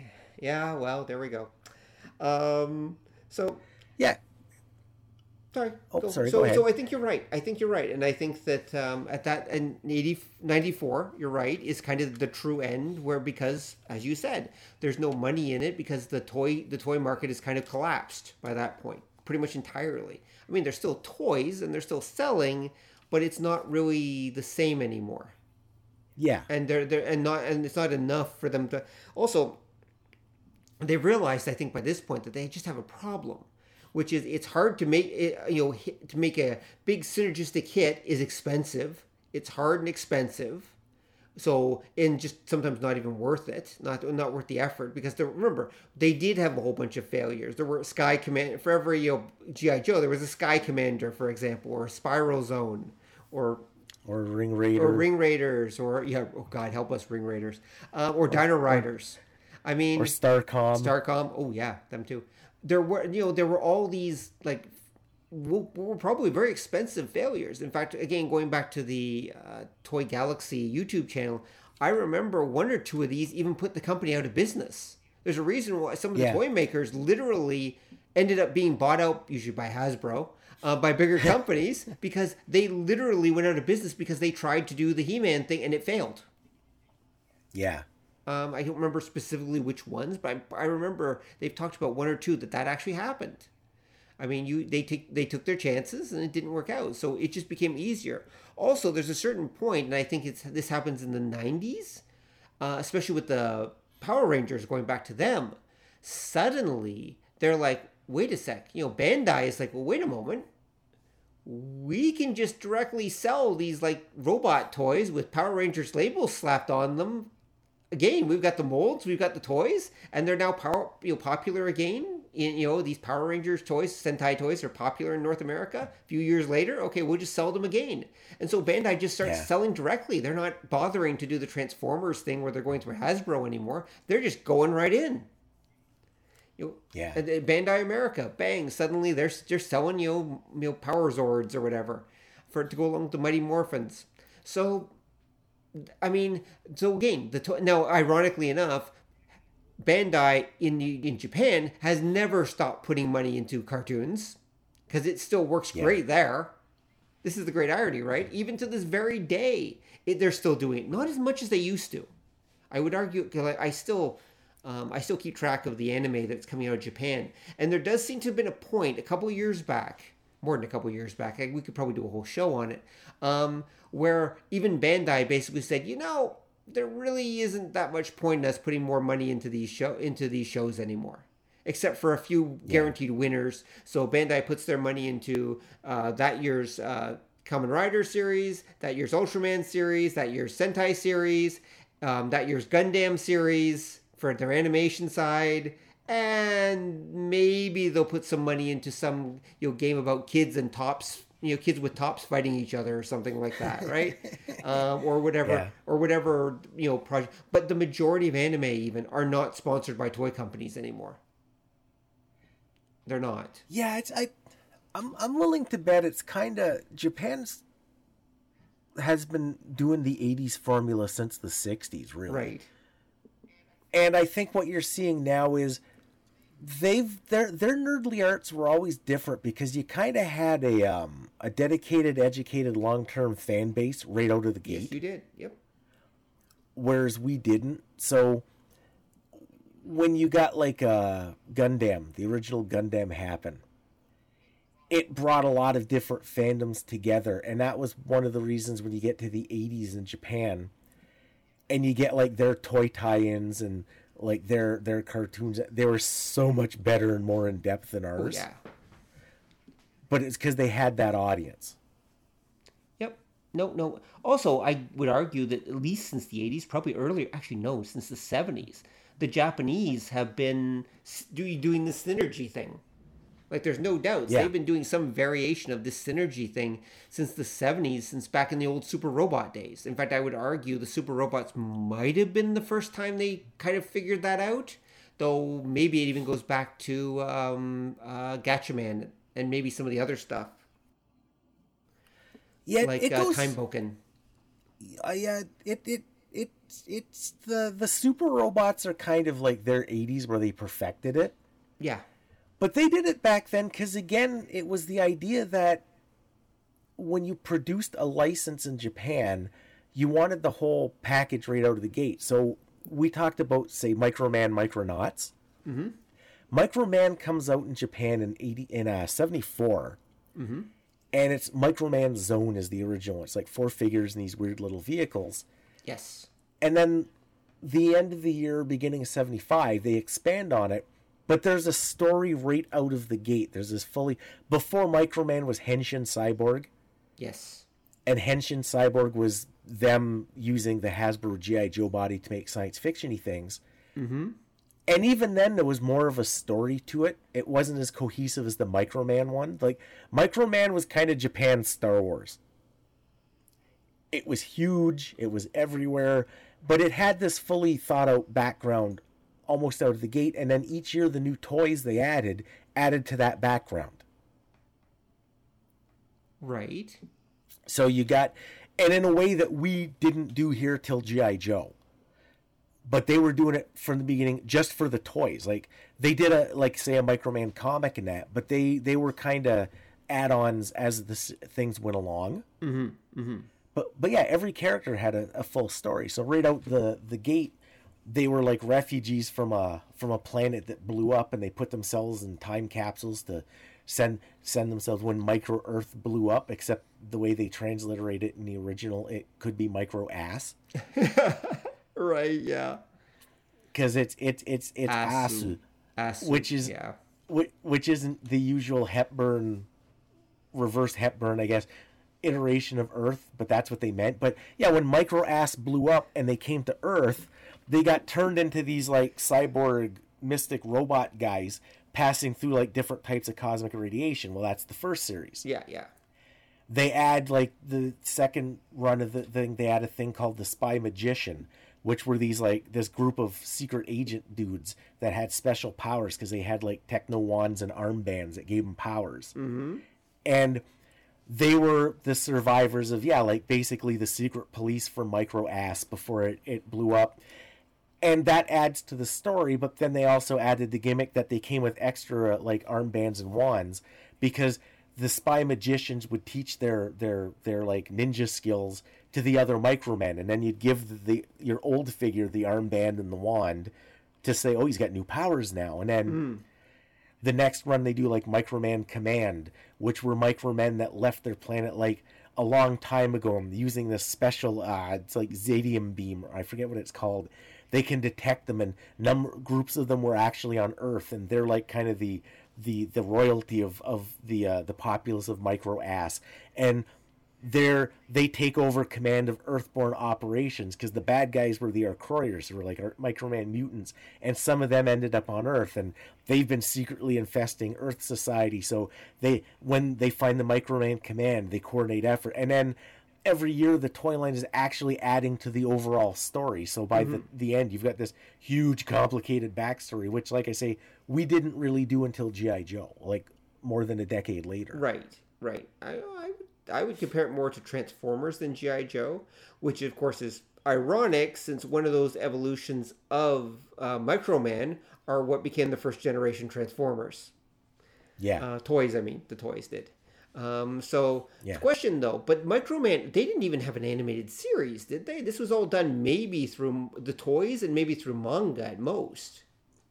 yeah there was there was basically i think they did uh it was like three or four tankobon worth they appeared in one of like the kids television magazines back in the day Right, right.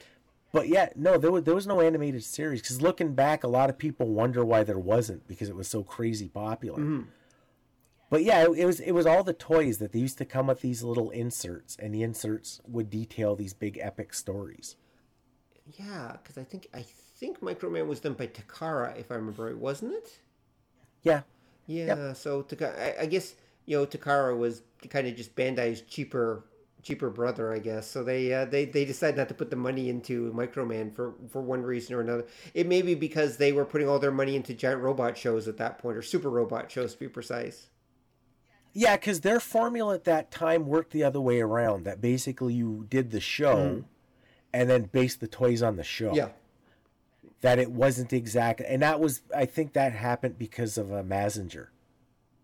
Right. Well, it started out that way, but I know by the time we got to the original Gundam, the reason that the original Gundams look like they do is that they're so toyrific is because they were changing the designs of the mecha to suit the toy company.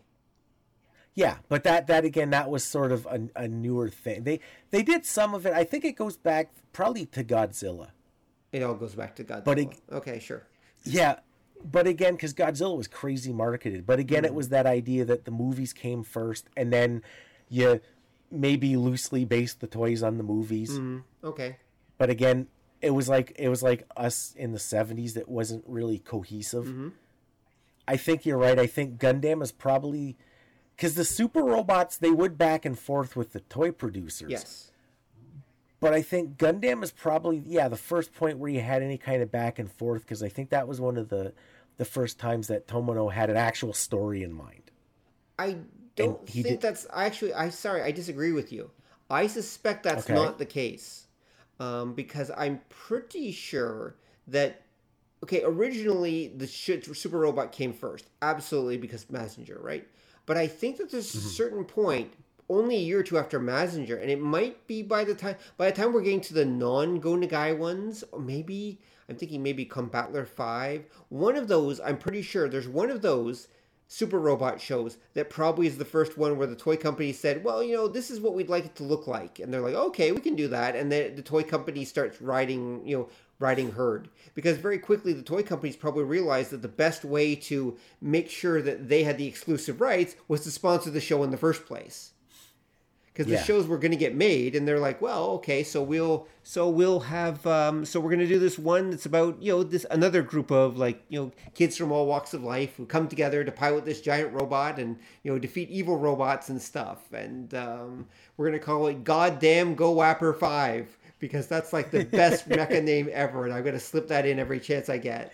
Um, so the so know so they're and so I'm pretty sure by Godam Go Wapper Five, the toy companies were already sponsoring it, were already involved because so many designs are toyrific at a certain point. It's that's got to be the case. Yeah, I think. Oh, I think you're right. Why do I want to say it was a uh, Gaiking? That wouldn't surprise me.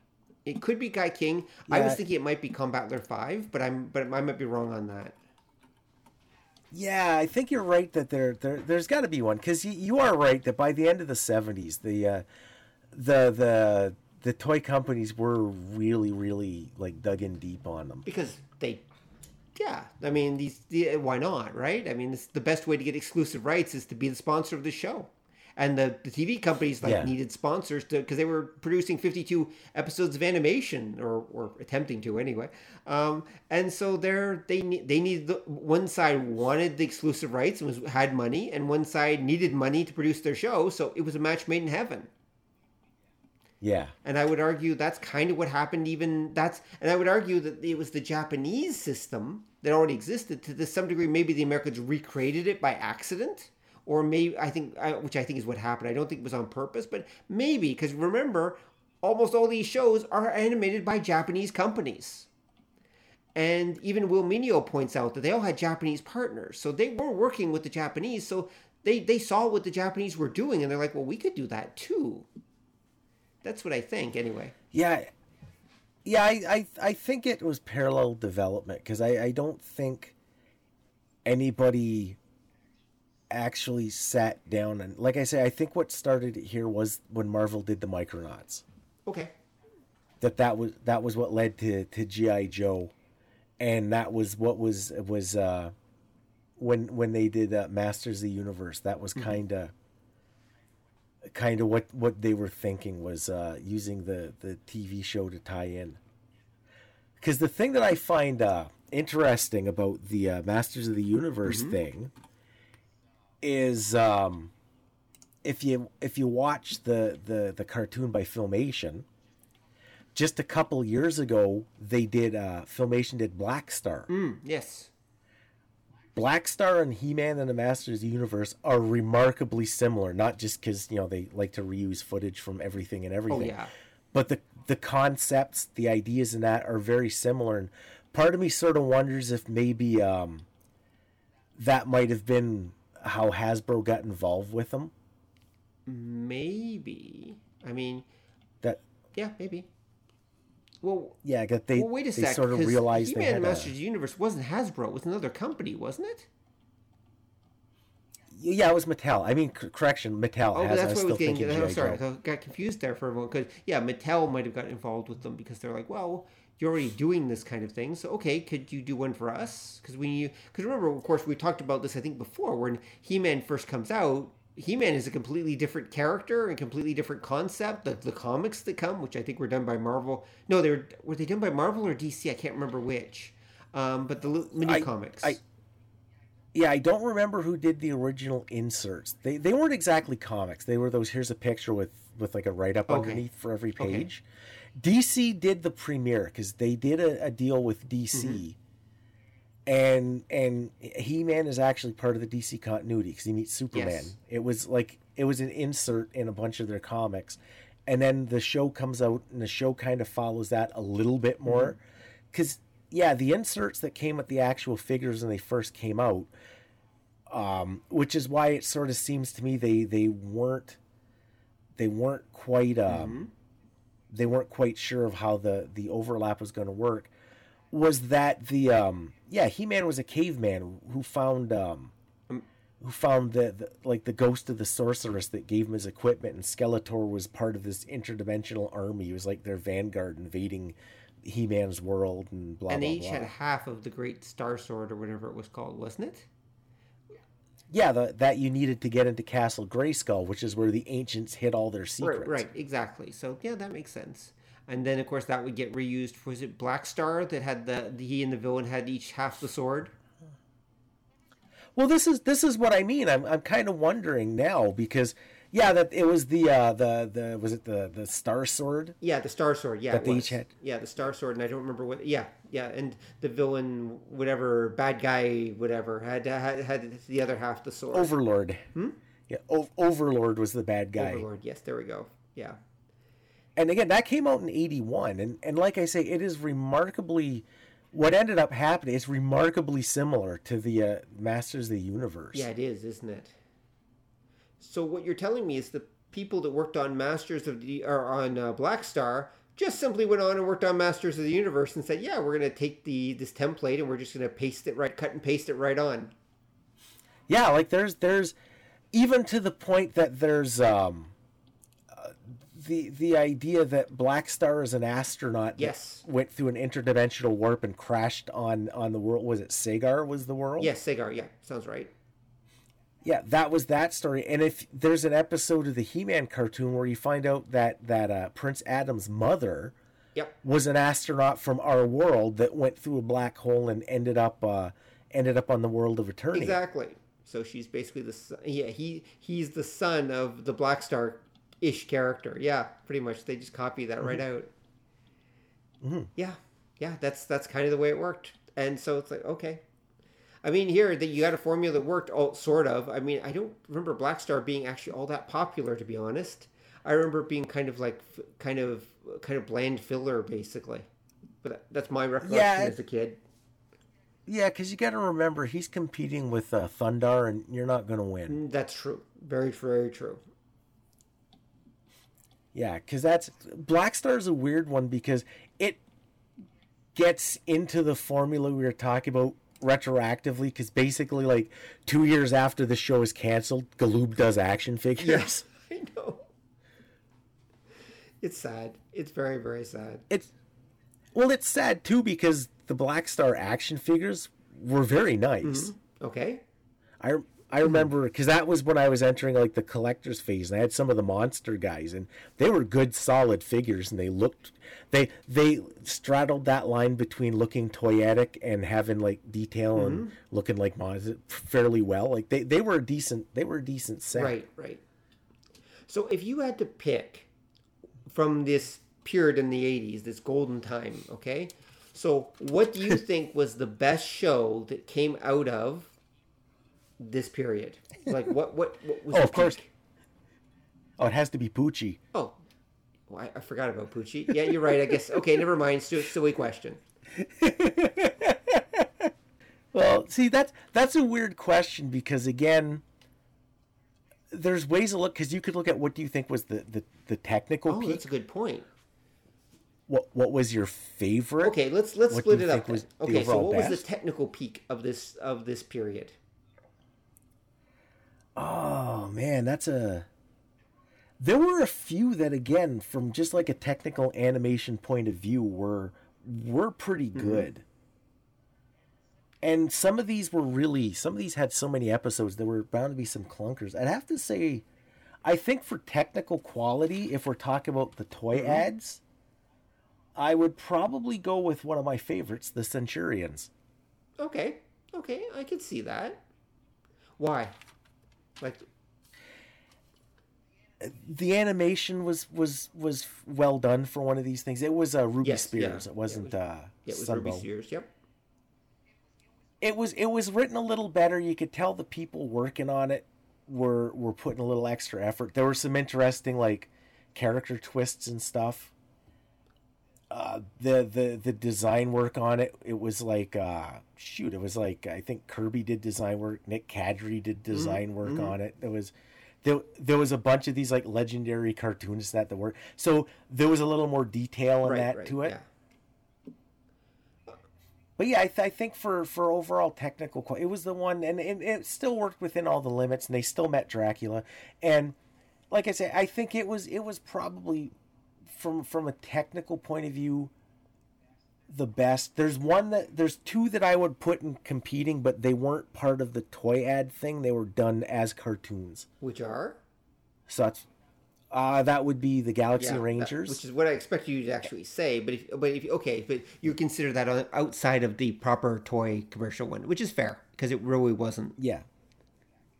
Yeah, because that one and uh, another one of my favorites, uh, Galaxy High. Okay, if you're going to put outside, I, I can totally see that. Um, interesting, you didn't mention the one I would actually pick. Um, Which is? Bionic Six. Ah, okay. I would argue that Bionic Six uh, had probably the best animation of that period. Um, and now Bionic Six is a tricky one because I don't know if it. You might win on the Centurions being more toyrific, whereas Bionic Six, I still don't know, and I'd have to go back and check whether they went from toys to show or show, and it's like, does anyone want to make our toys? And some people, and I think I. It, who made the Bionic Six toys? I'm trying to remember. There were toys. I think I think I that think it was too. Yeah, it sounds right. So I don't remember the toys being all that popular. Like I remember them. th- There were there were Yeah, the- toys, but they were kind of okay, and but the show was amazing. Like it was well written. Mm-hmm. It was well. It was good, solid Japanese animation. It was uh, like an A list Japanese studio that did it. Um, and Yeah. um, and and Oh, LJN yeah, did there the we toys. go. Um, yeah, so and they and, and hell, and, and any show that rips off Gatchaman as its opening is actually is is, is pretty damn good. um, yeah, it's yeah, no, no, I would I would go with um, Bionic Six. I would agree from a non-toyrific technical thing, Galaxy Rangers. I would actually argue would I would say is the peak Yeah. was the peak. Like that was the best that the Americans actually did during that period. I would argue was Galaxy that I saw anyway. I mean, I actually never saw Star Command. We talked about this before, where it's one it was never shown on my local syndicated shows, so I never saw it. Um, yeah, Oh, uh, Starcom, yeah, Starcom Starcom, one? yeah. So I don't know how good it was, uh, but I do know that the, the Adventures of the Galaxy Rangers was solid. Well, at least the first beginning of it was anyway. Well, um, actually, that's one other thing I will give Bionic Six. Unlike Galaxy Rangers, Bionic Six has an ending. It's like, and they Yeah. actually kind of all worked its way around, and they did a proper ending where, you know, all the well, here I'll spoil. It's you know, forty year old spoilers for anyone who hasn't seen it. So you know, they're the Bionic Six is like the family that were given bionic powers because to save their lives. Bionics being used very loosely here is just an excuse for superpowers, but whatever, we'll go with that. Um, and- Yeah. but in the end, the bad guys basically win Like the the bad guys basically come up with a way to like basically take over the world. The bad guys win, and that's of course that's not where it ends. They imprison the Bionic Six, and they're trying. But then all the characters that the Bionic Six have helped basically through the series, all the other basically kind of formed their own superhero team and basically break and save the Bionic Six. There's a whole bunch of like the Bandroids. And oh, what's the other guy? There was a blind guy named Sensor or something like that. Who was kind of like the Bionic Six's um, not evil but not good rival guy, basically. And oh, there was and there was another character or two that were that they all formed this team that basically went up against like the bad guy army, basically to save the Bionic Six. And uh, and then they all you know all- Right. once they got them out, they you know every, all everyone worked together to like defeat the bad guys once and for all. Like you know it, it wasn't a perfect show, but it was it was it was pretty damn good. And they did uh, and, you know they they. Uh, so at least, and they knew their limitations, and I think it ran for what fifty-two episodes or something like that, and that was it. They were done. Yeah, 65. And they they, sixty-five. There we go. But the key point is that they still knew it's like okay, this is the end, or at least uh, this is an end anyway, and they worked within that, and so it was fine. Um, and uh, I thought that that were, that for me that was the, I guess you could say the peak of um, peak quality.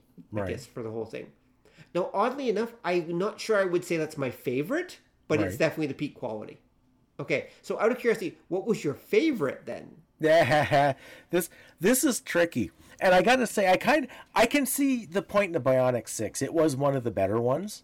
Right? Yep. The only thing that I there were two kind of sticking points why I rate it lower than Centurions. Mm-hmm. Uh, one is I hate things with kids in them.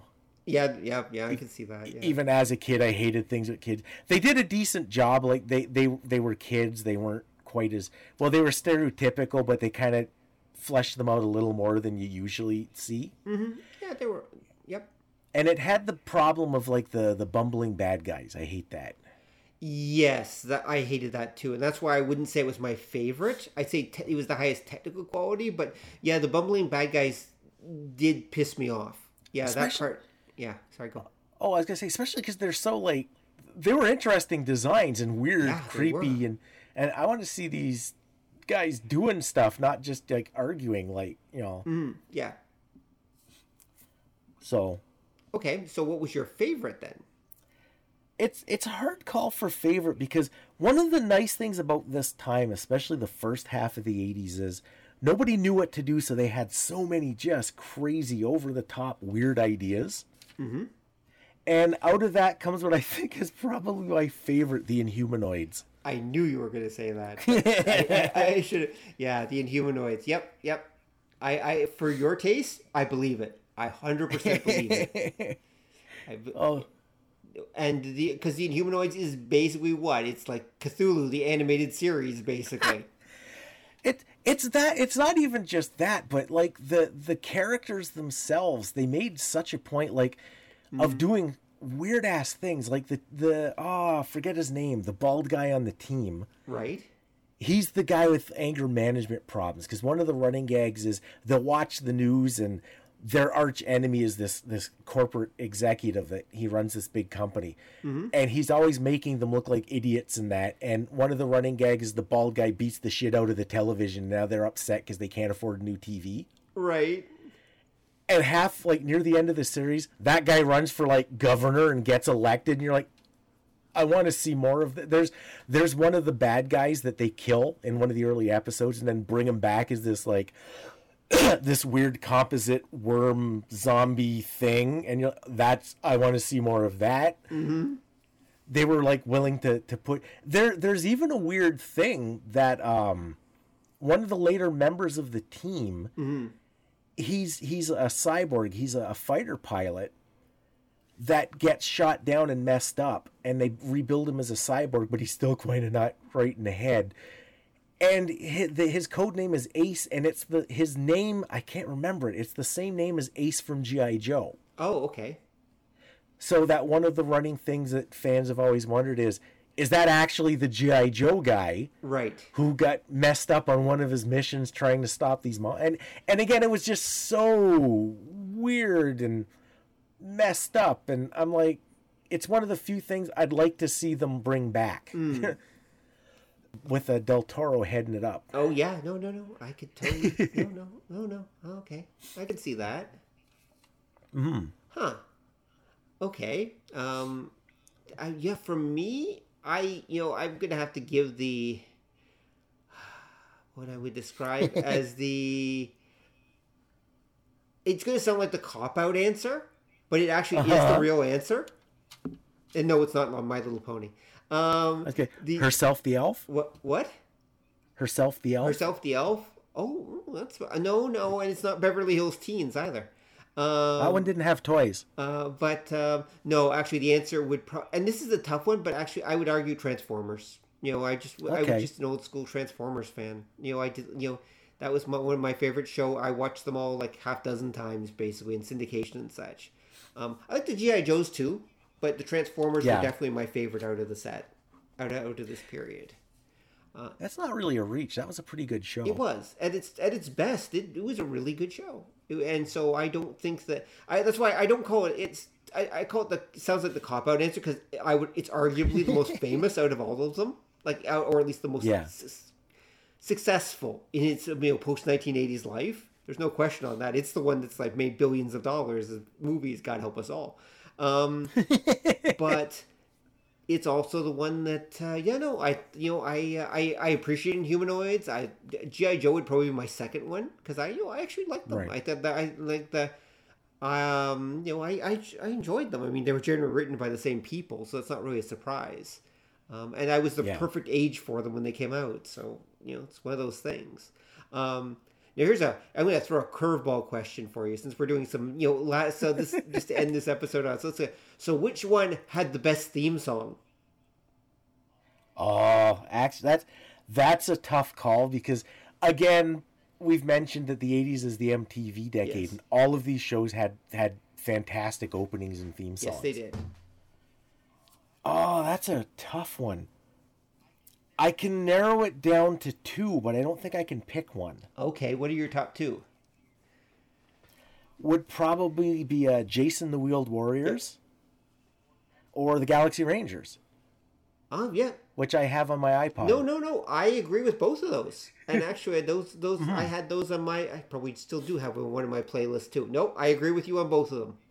I agree with both of them. The um, there's something about the Jace and the Wheeled Warriors one. Yeah, no, no, no. And You could even work out to that one and everything. Yeah, no, no question on that. And the Galaxy Rangers is just just plain cool.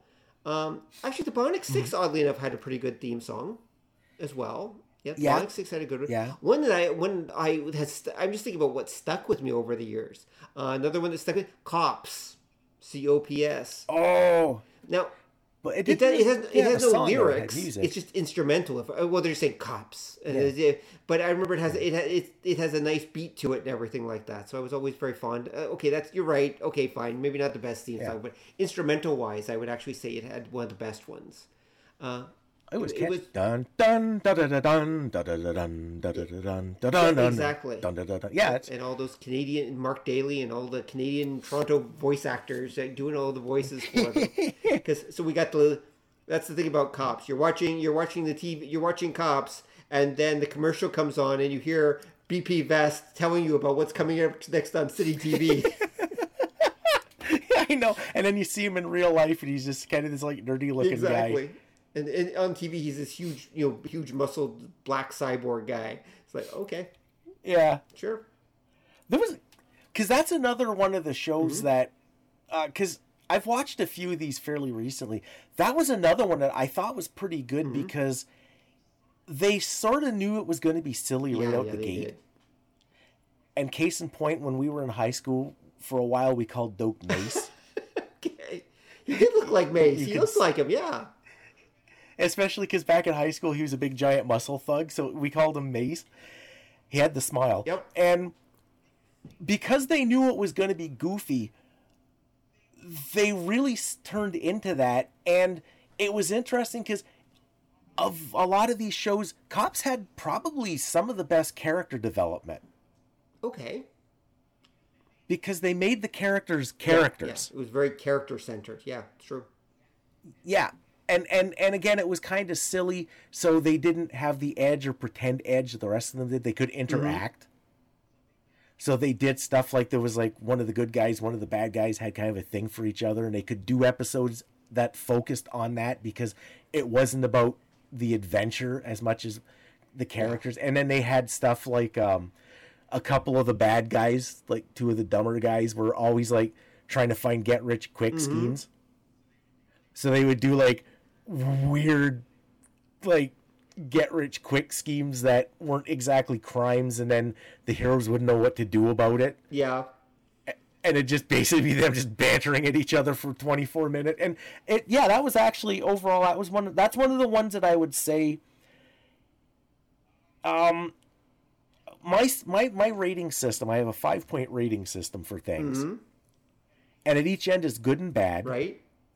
In the middle is meh Right. and then to either side of meh i have what i call um near miss good near miss bad Uh huh. So a near miss bad is something that if you tightened up something on it, it would be Right. passable. Yeah. Yeah. And a near miss good is something that it's not really good, but there's just enough there to say, yeah, okay, that's not bad. Cops is like a near miss Yeah. good. Yeah. I could totally see that. Mm-hmm. No. No. Top.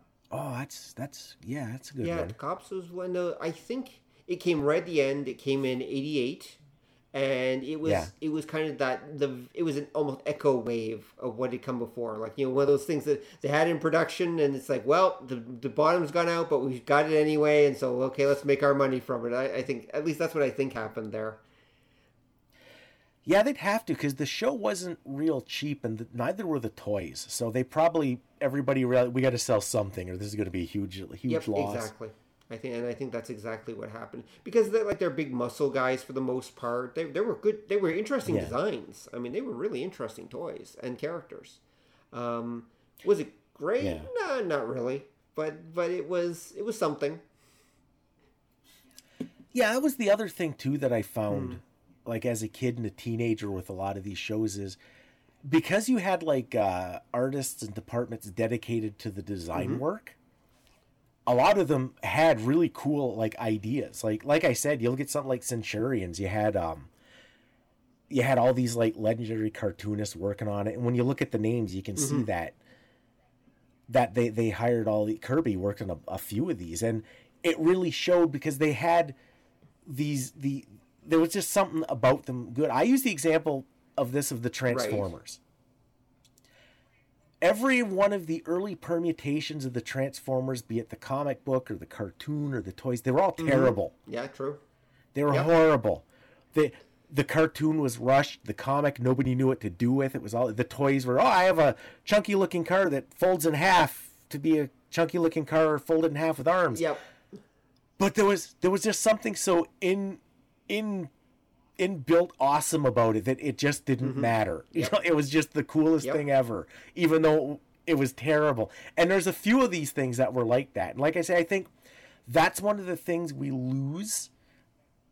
That when you get to the 90s, you're kind of not seeing that because again, it's more workmanlike. I don't think the people working are are, are it's more of a mm-hmm. paycheck than something they want to do. And I think when you start getting into the 2000s, it becomes way too mm-hmm. structured. Okay. So that it's it's most of the stuff it's not that interesting because you can really tell that whoever's heading this up is just bringing their foot down and making sure everything is exactly how marketing Yeah, told them yeah, to do it's it. true. Yep, definitely. Yep, and I think that's actually that's not a bad spot to leave it. I think so. So yeah, the 2000s? basically. um, we can talk about you know other animated series post you know post Toyrific era animated series if we want, but at this point, I think that we should probably wrap it up. So, any final thoughts, Yeah. Don? Well, just on based on what you were just saying, we'll have to do like a '90s era because the '90s are the opposite of the '80s. Uh, like, there's a lot of noteworthy bad. Okay. There's some there's some good, but it tends to to get stifled by a lot of the bad. Yeah, well, yeah, I, I can see that. I can definitely see that. Um, so, Yeah. all right, folks, thanks for listening. Hopefully, you learned a few things about uh, the Toyrific 80s. And um, you know the cycle that we kind of went through that Don and I were fortunate enough to go through is kind of the prime age for these things. If we'd been a little bit older, a little bit younger, we probably wouldn't have quite appreciated them. But we were just that kind of perfect age to slide through. So for us, this is kind of an era. It is kind of a little trip through uh, through nostalgia, and hopefully you found something interesting and you've enjoyed it. Um, if not, oh well, it was our it was our childhood. Go suck on an egg. Anyway, so um, on that note thanks for listening. If you want to write in to obeythedna.com and um, leave some comments and basically let us know what your favorite 80s shows was, what which show you thought had the best theme song, which one was the best. Let us know which one tickled your fancy if you're from that era or if you're younger than that. What which ones have you are you familiar with and why? And why do you like them? Let us know. Until then, Tune in next time when we'll talk about something just as interesting as this. Take care, everyone. Bye. And and remember, kids, homemade napalm is dangerous. Always wear goggles and wear gloves. And that's one to grow on. ding ding ding. Thanks for listening to the show. If you'd like to hear more or join the conversation, come visit us at obeythedna.com. You can also find us on iTunes or whatever fine podcast site forgot to lock their back door. So until next time, remember that to master the nerdly arts takes time, practice, and enough Coca Cola to drop a rhino. See ya!